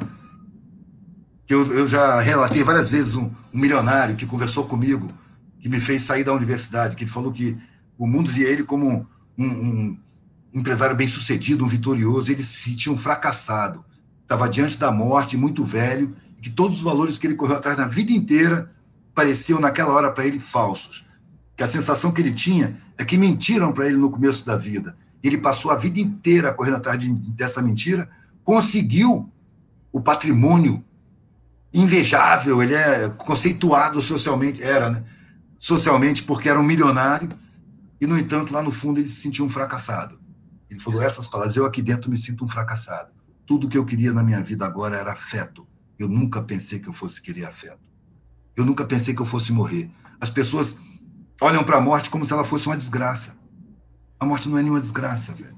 A morte é a consequência de ter nascido. Tudo que nasce morre. É lei. Não é tragédia. Não é desgraça. Não é castigo divino. É a conclusão do curso. Você entrou, nasceu, viveu e morre. Poucos chegam na hora da morte com satisfação em relação à vida que viveu. E quando eu saí de perto daquele velhinho eu saí com essa convicção. Eu não vou chegar na idade desse cara nessa situação. Eu morro antes, mas eu não vou chegar na velhice arrependido da minha vida. E aí passou os 30, passou os 40, passou os 50, eu vou fazer 60 anos, velho. Vou fazer minha primeira festa de aniversário. Nunca fiz uma festa de aniversário. 60 anos, velho. Dobrou a meta. Aí, com certeza. E com certeza o Brasil inteiro cantando parabéns para você, né? Porque hoje é, tem gente em tudo que é lugar onde eu falo Eduardo Marinho, eu sei quem é, eu sei quem é, eu sei quem é. Todo mundo sabe, acompanha seus pensamentos e acho isso demais. É, cara, uma coisa que eu nunca imaginei. Nunca teve na minha pretensão. E nunca teve no meu objetivo. Música, música, os filmes, transição agora, né? O, o último filme, é, Observar, Absorver, as músicas, que eu sei que você tem algumas parcerias aí musicais também, né? É, no, no, no, transição tem música minha.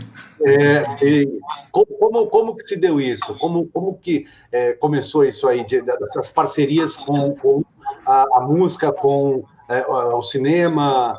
Como que chegou isso para você? Os seus pensamentos ali, né? Com os seus pensamentos sim, ali. Sim, sim. O primeiro filme, velho, o cara ele achou que realmente eu tinha visibilidade suficiente e dava um bom documentário. Ele tinha feito um média, tinha feito um curta comigo, uma entrevista comigo. Ele que botou o nome Filósofo de Rua, né? Ele que botou esse título. Depois ele fez um média-metragem. Ah, na verdade, ele estava querendo seguir a carreira de cineasta. Fez um média, levou para um para um, não sei, um campeonato, concurso, lá na, na Polônia, e ganhou uma menção honrosa. E aí veio para o Brasil, voltou para casa pensando em fazer o primeiro longa. E aí foi lá nos vídeos todos que ele tinha feito, ele fez um monte de vídeos, procurou o que tinha mais visibilidade e era o que estava comigo. E aí ele me ligou. Dizendo, oh, estou querendo fazer um documentário e tal. Não falou na visibilidade, não. Falou que achava que era um tema interessante. e aí fez o filme. Inclusive, a gente combinou de um jeito, ele fez de outro. É, coisa de, de cineasta mesmo. E ele entrou na Kombi, eu falei com ele, tudo bem, eu vou fazer uma viagem em outubro, você entra na Kombi, vai comigo, vão ser uns dois meses de viagem. Agora, semana que vem eu vou a São Paulo, você vai comigo para ver como é que é. Ele fez o filme nessa viagem. Entendeu? Que eu achei que ia ser uma viagem experimental, para ele ver como é que é viajar comigo. Ele foi e ficou apavorado, velho. Ele é um cara que está acostumado com conforto mora na casa dos pais, tem a, levanta, a, a cama dele é arrumada, sozinha, o café está pronto. Entendeu? E na Kombi, não, velho. Na Kombi eu viajo 25 horas, eu paro duas horas para dormir, durmo num posto, sentado, acordo, tomo um café, já sigo viagem, dormimos em frente ao Trianon, lá em São Paulo. Tem que esperar das 7 horas para abrir o banheiro, para poder entrar e usar o banheiro público. Entendeu? Fazer xixi na garrafa PET, porque as câmeras de São Paulo trazem a polícia se você fazer xixi na rua. e ele parece que ele não gostou muito. Então ele pegou todo esse material que ele fez nessa viagem e fez o filme todo. Em julho ele lançou. E eu falei, ué, meu irmão, você não ia fazer o filme com a viagem de outubro? Ele, não, mas eu tenho material suficiente. Ah, então tá feito. E aí, a gente não, não, não, continuou, né? Ele tá com a vida dele, eu não vi mais, a gente não se encontrou mais. O filme tá aí, é um bom filme, serve, causa reflexão. Depois apareceu o Harry que já não tinha pretensão de cineasta. O Harry apareceu nas manifestações de 2013. Ele queria mostrar a realidade que não é mostrada. Ele queria quebrar banco, ele queria filmar a polícia batendo, ele queria. E realmente, ele apareceu bastante nesse sentido. Mas aí ele entrou na, vamos dizer assim, na esquerda zona sul do Rio de Janeiro. E ele, como representante da Zona Norte, ele era tolerado até certo ponto. Quando ele começou a brilhar, a se destacar, aí começou a haver má vontade com ele. Aí, de última, houve umas denúncias que ele foi espancador de mulher e tal. Aí a esquerda toda expulsou ele. Eu falei, meu irmão, dá graças a Deus. Sacou? Eu conheço o cara, eu sei que as denúncias foram mentirosas, mas que eu acho que foi bom para ele. Porque ele já estava com um tamanho muito grande. Ele parou para refletir. Aquilo foi muito doloroso para ele. Para ele, a imagem é muito mais importante, pelo menos era, muito mais importante do que para mim. Então ele cair na imagem, todo mundo ficar pensando que ele era o que não era. E não ter, né, nessa situação, velho, você não tem argumento. Teve amigas do Harry que conhecem ele, que ligaram para ele chorando, dizendo que não iam mais participar, que tentaram defender e quase apanharam. Todo mundo foi para cima, odiando. Assim, não, ele não é assim, cara, eu não acredito nisso. Ah, você tá passando pano, pá. Cara, tem umas feministas, velho, que são altamente masculinas, usam agressividade em alto grau. Entendeu? Agressividade é uma característica masculina. Yang. Talvez algumas feministas, para se imporem a um mundo altamente machista, onde até a divindade é masculina, né, aí elas desenvolvem elementos masculinos para se impor. Eu acho um equívoco isso. Você pode ser firme sem ser bruto. Entendeu? Você pode ser convicto sem ser obstinado. É, é preciso manter o senso de justiça. Pelo fígado. Então, quando, quando eu cruzo essas figuras, eu nem digo nada, velho. Eu deixo a ideia. As pessoas que eu mais amava formaram imagem a meu respeito horríveis, dolorosas. O traidor da família, o desprezador de tudo, o cara ofensivo. As pessoas que eu mais amava eram os meus pais, minhas irmãs, meus parentes. Todo mundo me olhando como se eu fosse mal, como se eu fosse mal intencionado, como se eu fosse mau caráter, como se eu fosse um traidor. Mas eu tive que superar, velho, porque era a minha vida e eu não abria mão. Entendeu? Eu falava, ah, foi uma escolha. Para mim não tinha escolha. Eu não tinha escolha, velho. Não dava para seguir o caminho convencional. Ponto final. Não tinha como. Entendeu? Então, eu segui. E lamentei aquela visão a meu respeito, mas assimilei e respeitei. Hoje, qualquer ideia que se lançar a meu respeito, eu estou vacinado. A primeira. É, é, o primeiro cobrador que eu tenho é a minha consciência. Primeiro examinador de tudo que eu faço, analisador, avaliador de tudo que eu faço, é a minha consciência.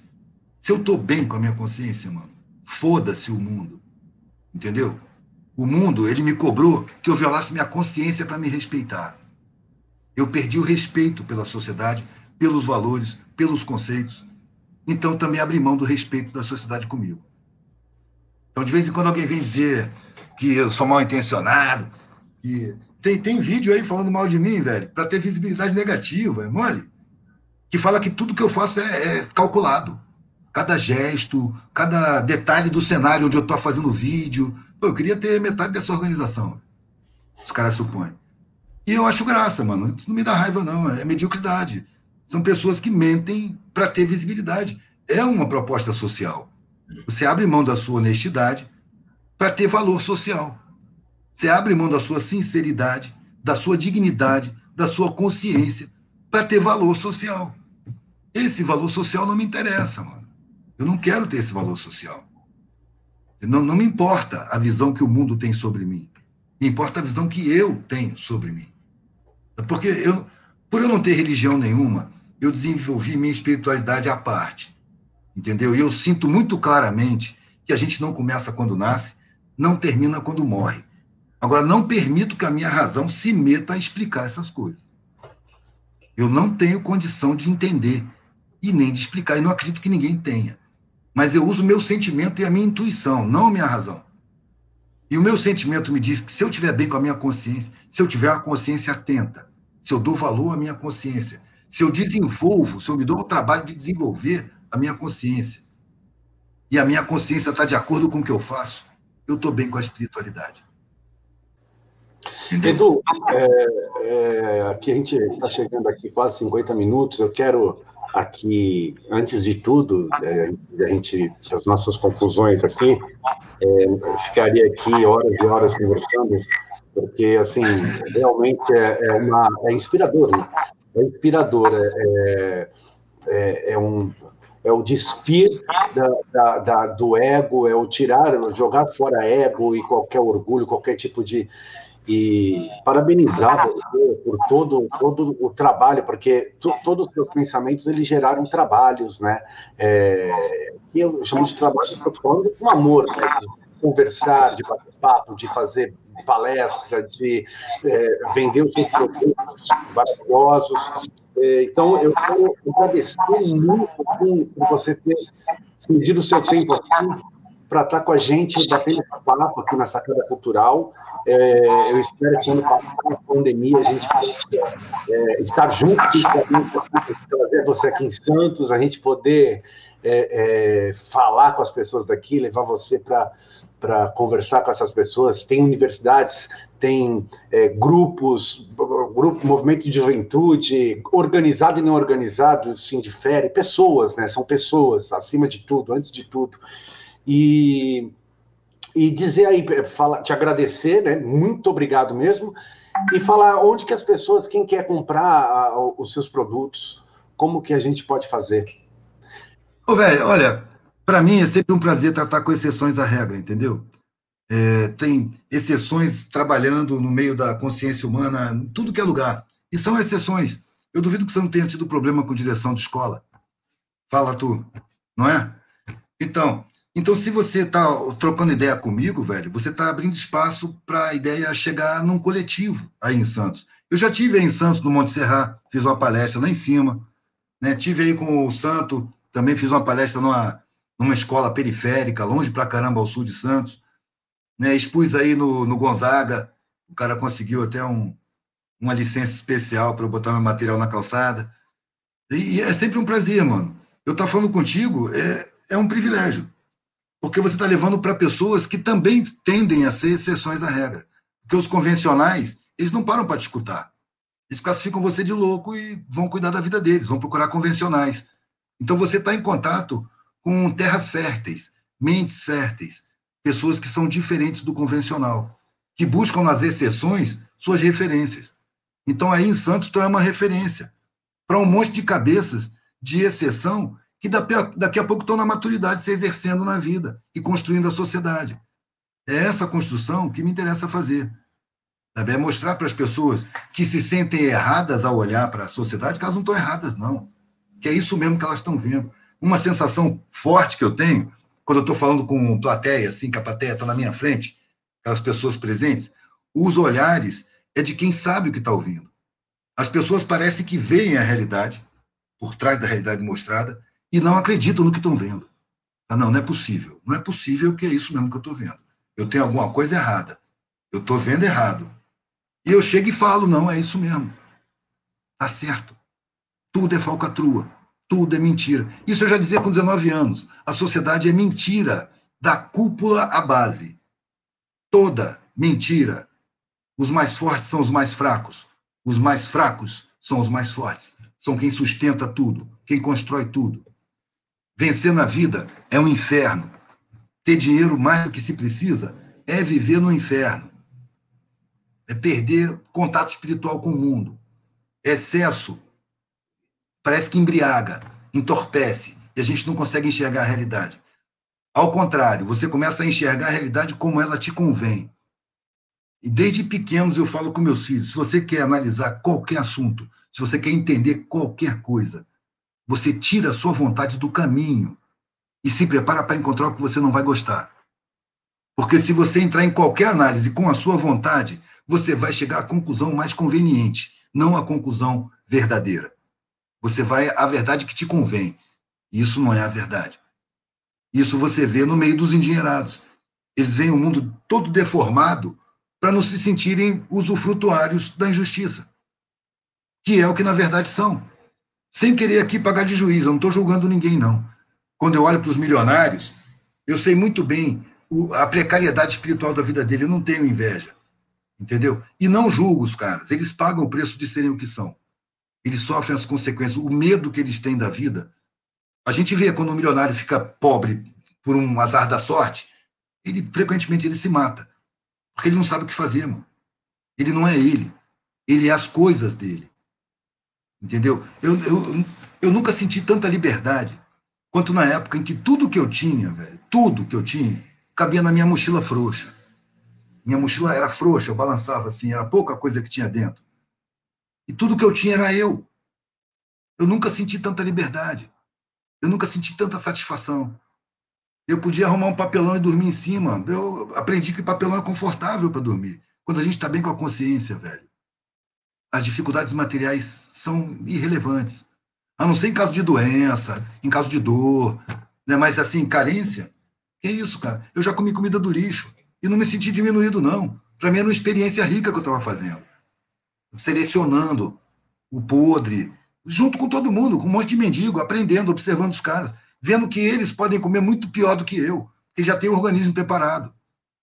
Eu, eu, vi um coroa uma vez, velho, em Recife, no fundo do, do supermercado, eu catando as frutas, né? E o cara pegou, achou uma, um saco de salsicha, podre, preta, com tapuru, sabe tapuru, aquele bichinho branco? aqueles vermezinhos, ele batia na lata assim, velho, metia a mão e metia na boca. Ele tinha uma barba branca, era um velho. O meu primeiro impulso, velho, era pular nele tirar aquilo da mão dele e falar: você vai morrer, cara, você não pode comer isso. O, o primeiro impulso, mas eu já tinha alguns anos na, na, na, estrada, né? Já conhecia os códigos e não faria isso. Eu fiquei apavorado, o cara tá comendo um troço podre, velho. E fiquei na minha. No dia seguinte eu encontrei o velho. Ele não estava do mesmo jeito. A pele da mesma cor. Ele digeriu aquela salsicha podre e não passou mal. É um outro mundo que eu não conhecia, que eu passei a conhecer. Onde eu vi uma solidariedade tão bonita e tão espontânea, velho. Ali ninguém ensinou, não. Ali as pessoas aprendem sozinhas. E tem muito mais solidariedade. Ninguém quer mais do que precisa. O cara divide o último pão, sem ter outro. E põe na mão e se ofende se você não aceitar. Ali eu me senti no meio da melhor parte da humanidade. E já comecei a olhar para o Estado com raiva. Essas pessoas tinham direito de acessar a mesma vida que eu tive, de comer a comida que eu comi, de estudar nas escolas que eu estudei. Essas pessoas têm o direito constitucional. E aí, a partir de então, velho, eu passei a ver a sociedade como uma organização criminosa. Eu acho que a maior organização criminosa que tem em território nacional é o Estado, a serviço de banqueiros, de mega empresas, de mineradoras. Está lá trucidando os povos originários, os ribeirinhos.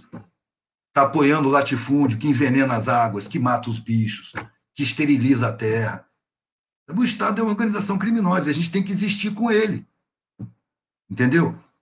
É eu, eu não vou entrar em crise por isso, eu vou deixar os valores convencionais de lado. Eles não me dizem mais nada. Eu vou viver conforme minha consciência me mandar.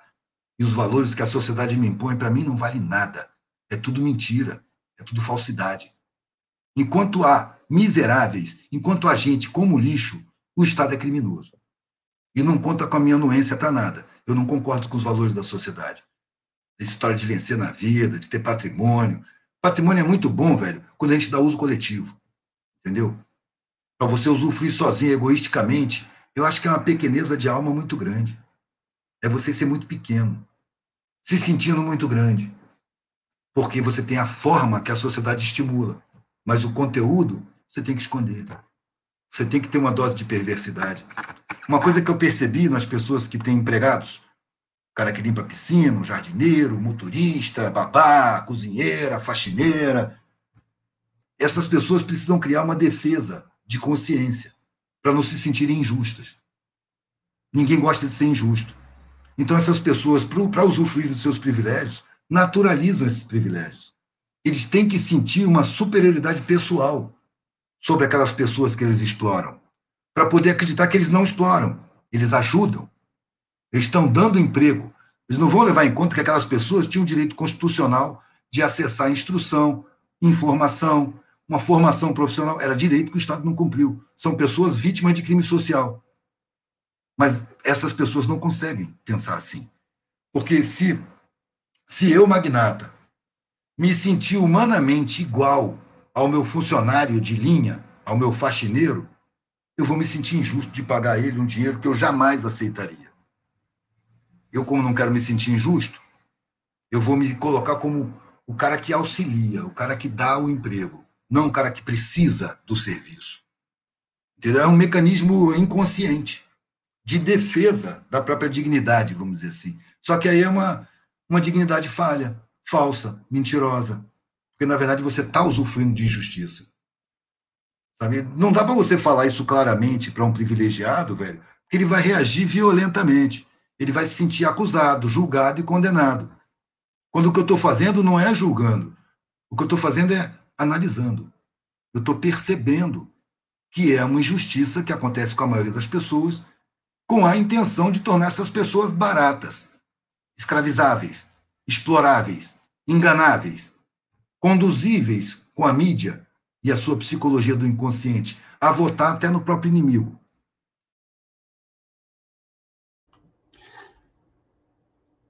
O áudio, o áudio. Edu, obrigado, meu irmão. Só, só, uma coisa. Eu, você sou compulsivo no falar, né? É Uma vez, eu tava, ótimo. uma vez eu estava com dois repórteres e eles conversando entre si. Um já tinha me entrevistado, o outro estava me convidando para fazer uma entrevista. Aí o que tinha me entrevistado falou com ele: velho, esse cara é muito fácil de entrevistar. Você faz uma pergunta e deixa que ele fala o resto da entrevista.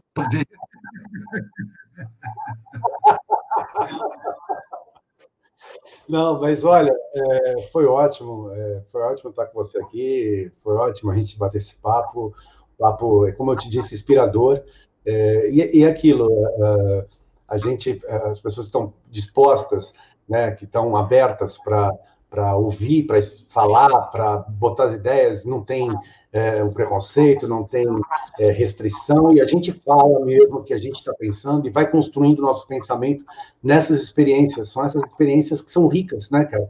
É, a diversidade, a gente escutar, a gente conversar, isso que faz com que cada ser humano construa a sua maior riqueza. É, então, quando você coloca, é, eu quero levar da vida o que a vida puder me dar, eu complemento, eu quero levar um pouco de tudo, né, que eu venho aprendendo, um pouco, um pouco de Eduardo Marinho, um pouco de Danilo, um pouco de, de todo mundo, cara. De tudo, de tudo. É isso que constrói. E ao mesmo tempo que a gente vai levar, mano, a gente também vai deixar. O que a gente faz aqui vai ficar aqui. É, é, é uma troca. A gente vem compor com o mundo e se compor com o mundo. Meu irmão, um prazer falar com você, cara. Valeu, parceiro. Te agradeço. Obrigado. Grande abraço, velho. Até a próxima. Valeu. E agora vamos lá. Vamos à coluna Respirando Música com meu amigo músico Rogério Baraquê. É com você, Baraquê. Salve, salve Danilo Nunes, galera da Sacada Cultural, Rádio Brasil Atual. O mês de novembro acabou, mas a questão da consciência negra não acaba e não acaba nunca, né? É um assunto que a gente sempre deve pautar. E essa semana eu conversei com a grande Miriam Vieira, atriz, diretora de teatro, afroempreendedora, produtora cultural, e ela falou um pouquinho da sua trajetória e também da sua luta pelos direitos da mulher negra. Dá uma escutadinha aí. Olá, ouvintes da Rádio Brasil Atual. É, como vão todos? Espero que todos estejam bem dentro desse processo de pandemia. Aqui quem está falando é Miriam Vieira, atriz, diretora de teatro, produtora cultural, afroempreendedora. Sou uma mulher preta que trabalha, que sou uma trabalhadora do teatro e das artes. Venho aqui falar um pouco da minha trajetória. Eu sou de São Vicente, nascida em São Vicente, moro até hoje na periferia de São Vicente, no mesmo bairro que eu nasci, inclusive. É, e tenho um trabalho bastante voltado sobre hoje, especialmente sobre o protagonismo é, dos pretos, pretas e pretes em cena, para falar para todo mundo da importância que é um corpo preto em cena. Então, eu sou diretora do espetáculo Benjamin de Oliveira da Cia Trilha, que está em cartaz desde 2018, paramos agora por conta da pandemia, que conta a história, a trajetória do primeiro palhaço preto do Brasil, Benjamin de Oliveira, que foi um homem artista por demais, ele que levou o teatro para o circo e o circo para o teatro, é, e ele foi autor, diretor, dramaturgo, bilheteiro, produtor, cantor, ensaiador. Então, isso é muito importante a gente falar sobre esse homem que foi apagado e jogado na invisibilidade por tantos e tantos anos e resgatar todo esse processo da história desse homem negro dentro da dramaturgia e da cena do Teatro Nacional.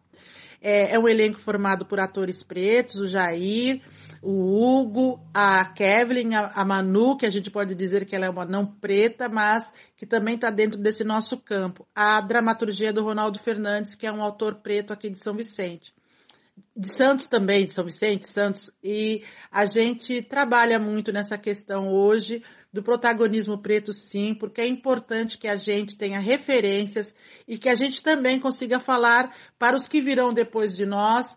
É ter alguém em que a gente pode falar, eu quero fazer isso porque é possível fazer isso. Eu sou nascida e criada na cidade de São Vicente, na periferia de São Vicente, então essa minha luta pelo protagonismo da mulher preta é por demais importante, especialmente agora, é, em função de tudo que vem acontecendo nesse país, do massacre ao povo preto, a gente precisa lutar contra esse massacre. E, em função disso, também tem um trabalho com a Cia Cena Preta, que é formada por atrizes pretas aqui das cidades, das cidades de Santos, São Vicente, e também tem esse olhar, essa escuta com relação à necessidade da mulher preta em cena. Dirige outros trabalhos também, o que é bastante raro, uma mulher preta diretora que dirige trabalhos com elencos é, formados por pessoas que não são, na sua maioria, pretas. Eu dirijo hoje, especificamente, um trabalho com o Teatro a Bordo, mas é um trabalho para Spotify, que é para crianças e adolescentes, chamado Cacholas de Histórias. É um trabalho também que vai para o YouTube e eu sou a diretora que faz todo esse processo de, de, dessa colocação, de colocar essas histórias no ar. Tem um outro trabalho com outra companhia aqui em São Vicente, que é Pichotes e Quixotes, que é um trabalho chamado Livro Proibido de Madalena, também com atores pretos e não pretos. Então, também estamos paralisados em função da pandemia é também daqui da cidade de São Vicente, então a gente, nesse momento, eu estou com esses trabalhos. É, e o outro trabalho que está em cartaz é, parou também em função da pandemia, porque é bem complicado isso para quem é de teatro. A gente sabe que a gente vai demorar bastante para voltar ao nosso trabalho normal, que é um trabalho que não fazemos coisas online, cenas online, mas o teatro presencialmente, que é esse que a gente faz durante a nossa vida toda, é impossível voltar sem segurança para a gente, né, para os atores, técnicos, trabalhadores da cultura e também para o público. Então, a gente, com toda a dificuldade, estamos nos virando no 30, nos 40, para fazer alguma coisa é, dentro do nosso campo agora, que é dentro das nossas casas, mas estamos conseguindo fazer alguma coisa. É, eu tenho outro trabalho, direção também da, conjunta com a Maria Tonatori, que é outra diretora aqui da Baixada, que é William e Nós, que agrega 38 espetáculos de peças de Shakespeare é, dentro de um recorte de cada ator, são cinco minutos de cada texto da dramaturgia de William Shakespeare, em que a gente faz um recorte da vida, do que, que o ator quer falar e faz uma correlação com os textos de Shakespeare. Então eu tenho vários trabalhos é, que estão paralisados e esse do Cachola que está no ar, que a gente está trabalhando, que deve terminar agora por volta desse mês, o último episódio, a gente vai trabalhar no, até o vigésimo episódio, né? Então é um pouco disso que eu vim falar, vim falar da importância da mulher preta em cena para todos, porque é, do protagonismo da mulher, do homem, do artista preto, porque não existiria, sem sombra de dúvidas nenhuma, é, cultura nacional se não fosse por conta da contribuição que os povos que vieram para cá de forma escravizados, não podemos esquecer disso, mas que, deix que deixam, deixar e deixarão um legado enorme para a cultura, para a ciência, para a tecnologia, para todos os campos da arte, é, todos os campos da humanidade, que é o povo preto. E mais do que nunca hoje, é muito importante que a gente tenha uma luta é, de, de, combate mesmo ao racismo estrutural, que é esse racismo que a gente não pode entrar no supermercado tem, sem ter a segurança que sairemos vivos. Eu tive é, vários casos de racismo, de entrar nas, em lojas é, grandes marcas e eu entrar e aí as pessoas começarem a ficar preocupadas do que eu ia comprar. Acontece até hoje, eu não sou, e eu sou uma mulher mais velha e mesmo assim eu entro em lojas de departamento, em supermercados e tem seguranças para ver se eu não vou roubar nada. Já fiz alguns escarcéus públicos, inclusive, mas eu acho que a gente tem que lutar todos os dias e a gente conta com o apoio de todos, porque, como diz a grande filósofa, militante, professora norte-americana, integrante do Panteras Negras, numa sociedade racista, não basta ser racista. Numa sociedade racista, não basta não ser racista, é necessário ser antirracista. Angela Davis, professora, filósofa norte-americana, integrante dos Panteras Negras. Eu deixo um abraço a todos e muito obrigada. E na semana passada, o lendário rapper Crônica Mendes lançou um álbum novo chamado Eleve-se. Ele falou com a gente sobre a concepção desse novo trabalho. Se liga aí. Olá, pessoal, todos e todas que estão na sintonia da Rádio Brasil Atual, mas precisamente aqui, no Sacada Cultural. Eu sou o Crônica Mendes, sou rapper, e hoje eu estou aqui para conversar com vocês um pouquinho sobre o meu disco novo, que se chama Eleve-se. Foi lançado na última sexta-feira, dia 27 de novembro, E é um disco que traz uma maturidade musical imensa, que particularmente para mim foi um, um, laboratório super interessante, todo o processo de criação desse disco. E quando eu digo processo, vai desde a elaboração do encarte a cada detalhe dos arranjos, a cada detalhe da poesia das letras. Bom, acho que todo mundo sabe aqui que eu faço rap. E nesse encontro do rap nacional com várias outras vertentes, eu apresento esses encontros nesse meu novo disco.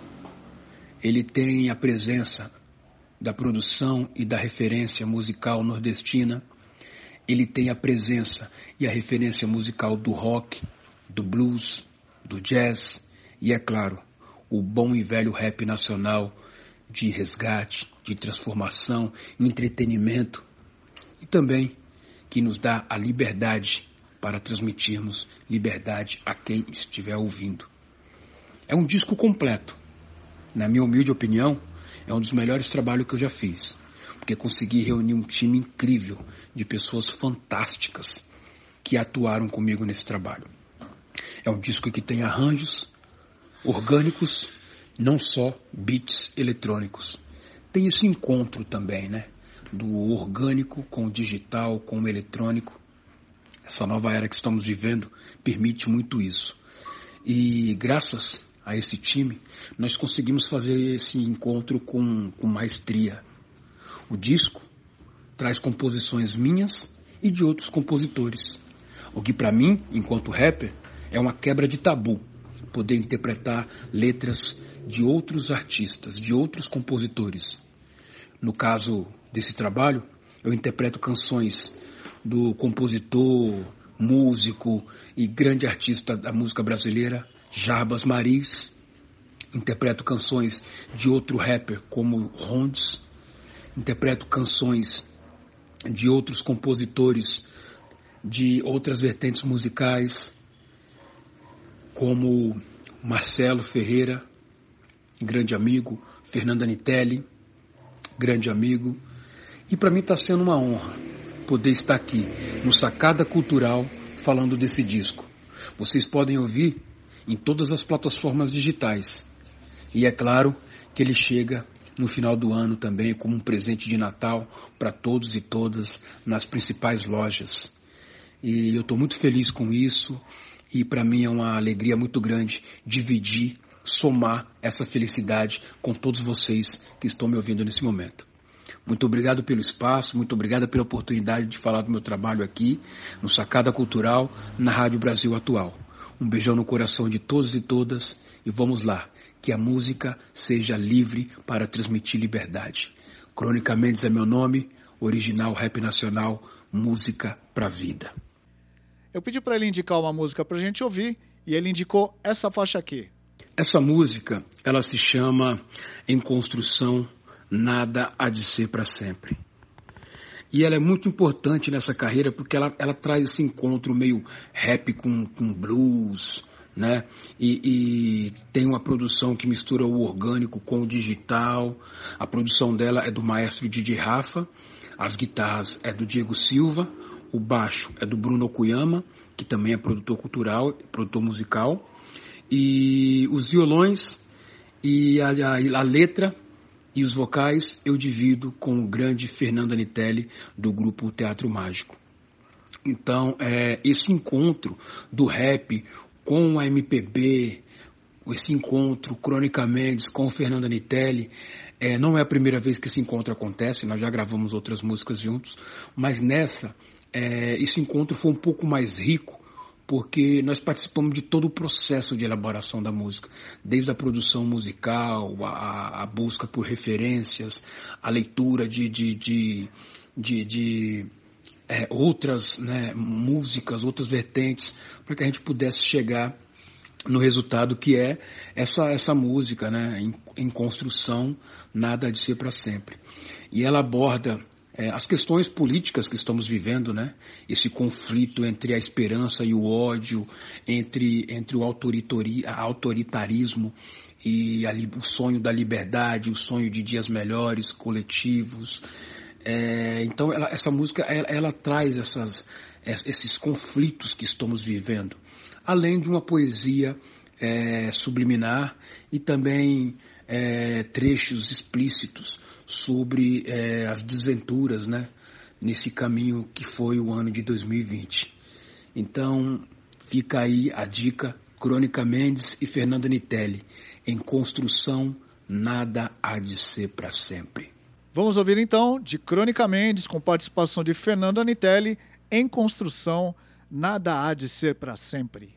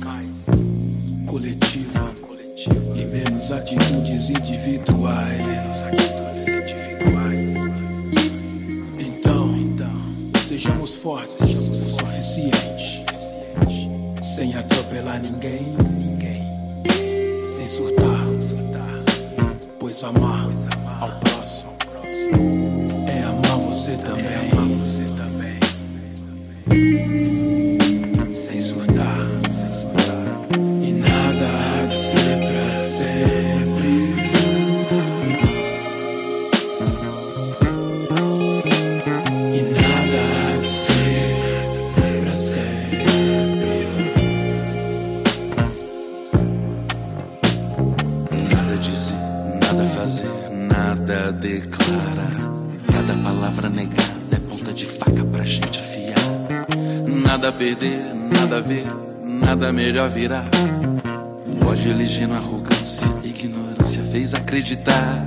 Pros dias quentes, recomendo repelentes. Pros dias de luta, recomendo quebrar correntes. O rumo só se arruma remando, ralando em frente. Sempre é agora, mas agora não é sempre. E tudo agora é tão urgente.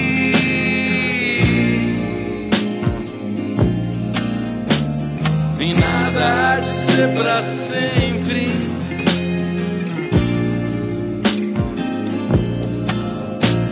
E tudo agora é tão urgente.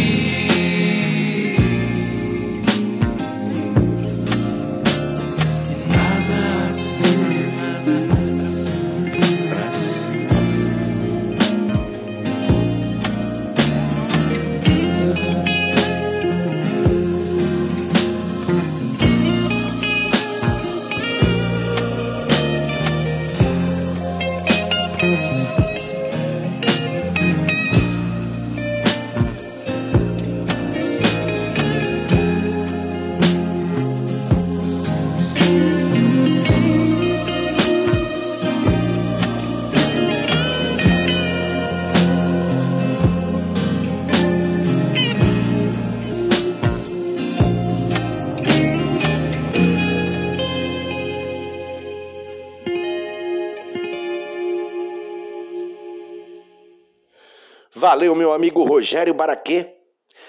Esse foi o Sacada Cultural, que vai ao ar aos sábados, a partir das 20 horas, aqui na 98,9 FM São Paulo, Rádio Brasil Atual.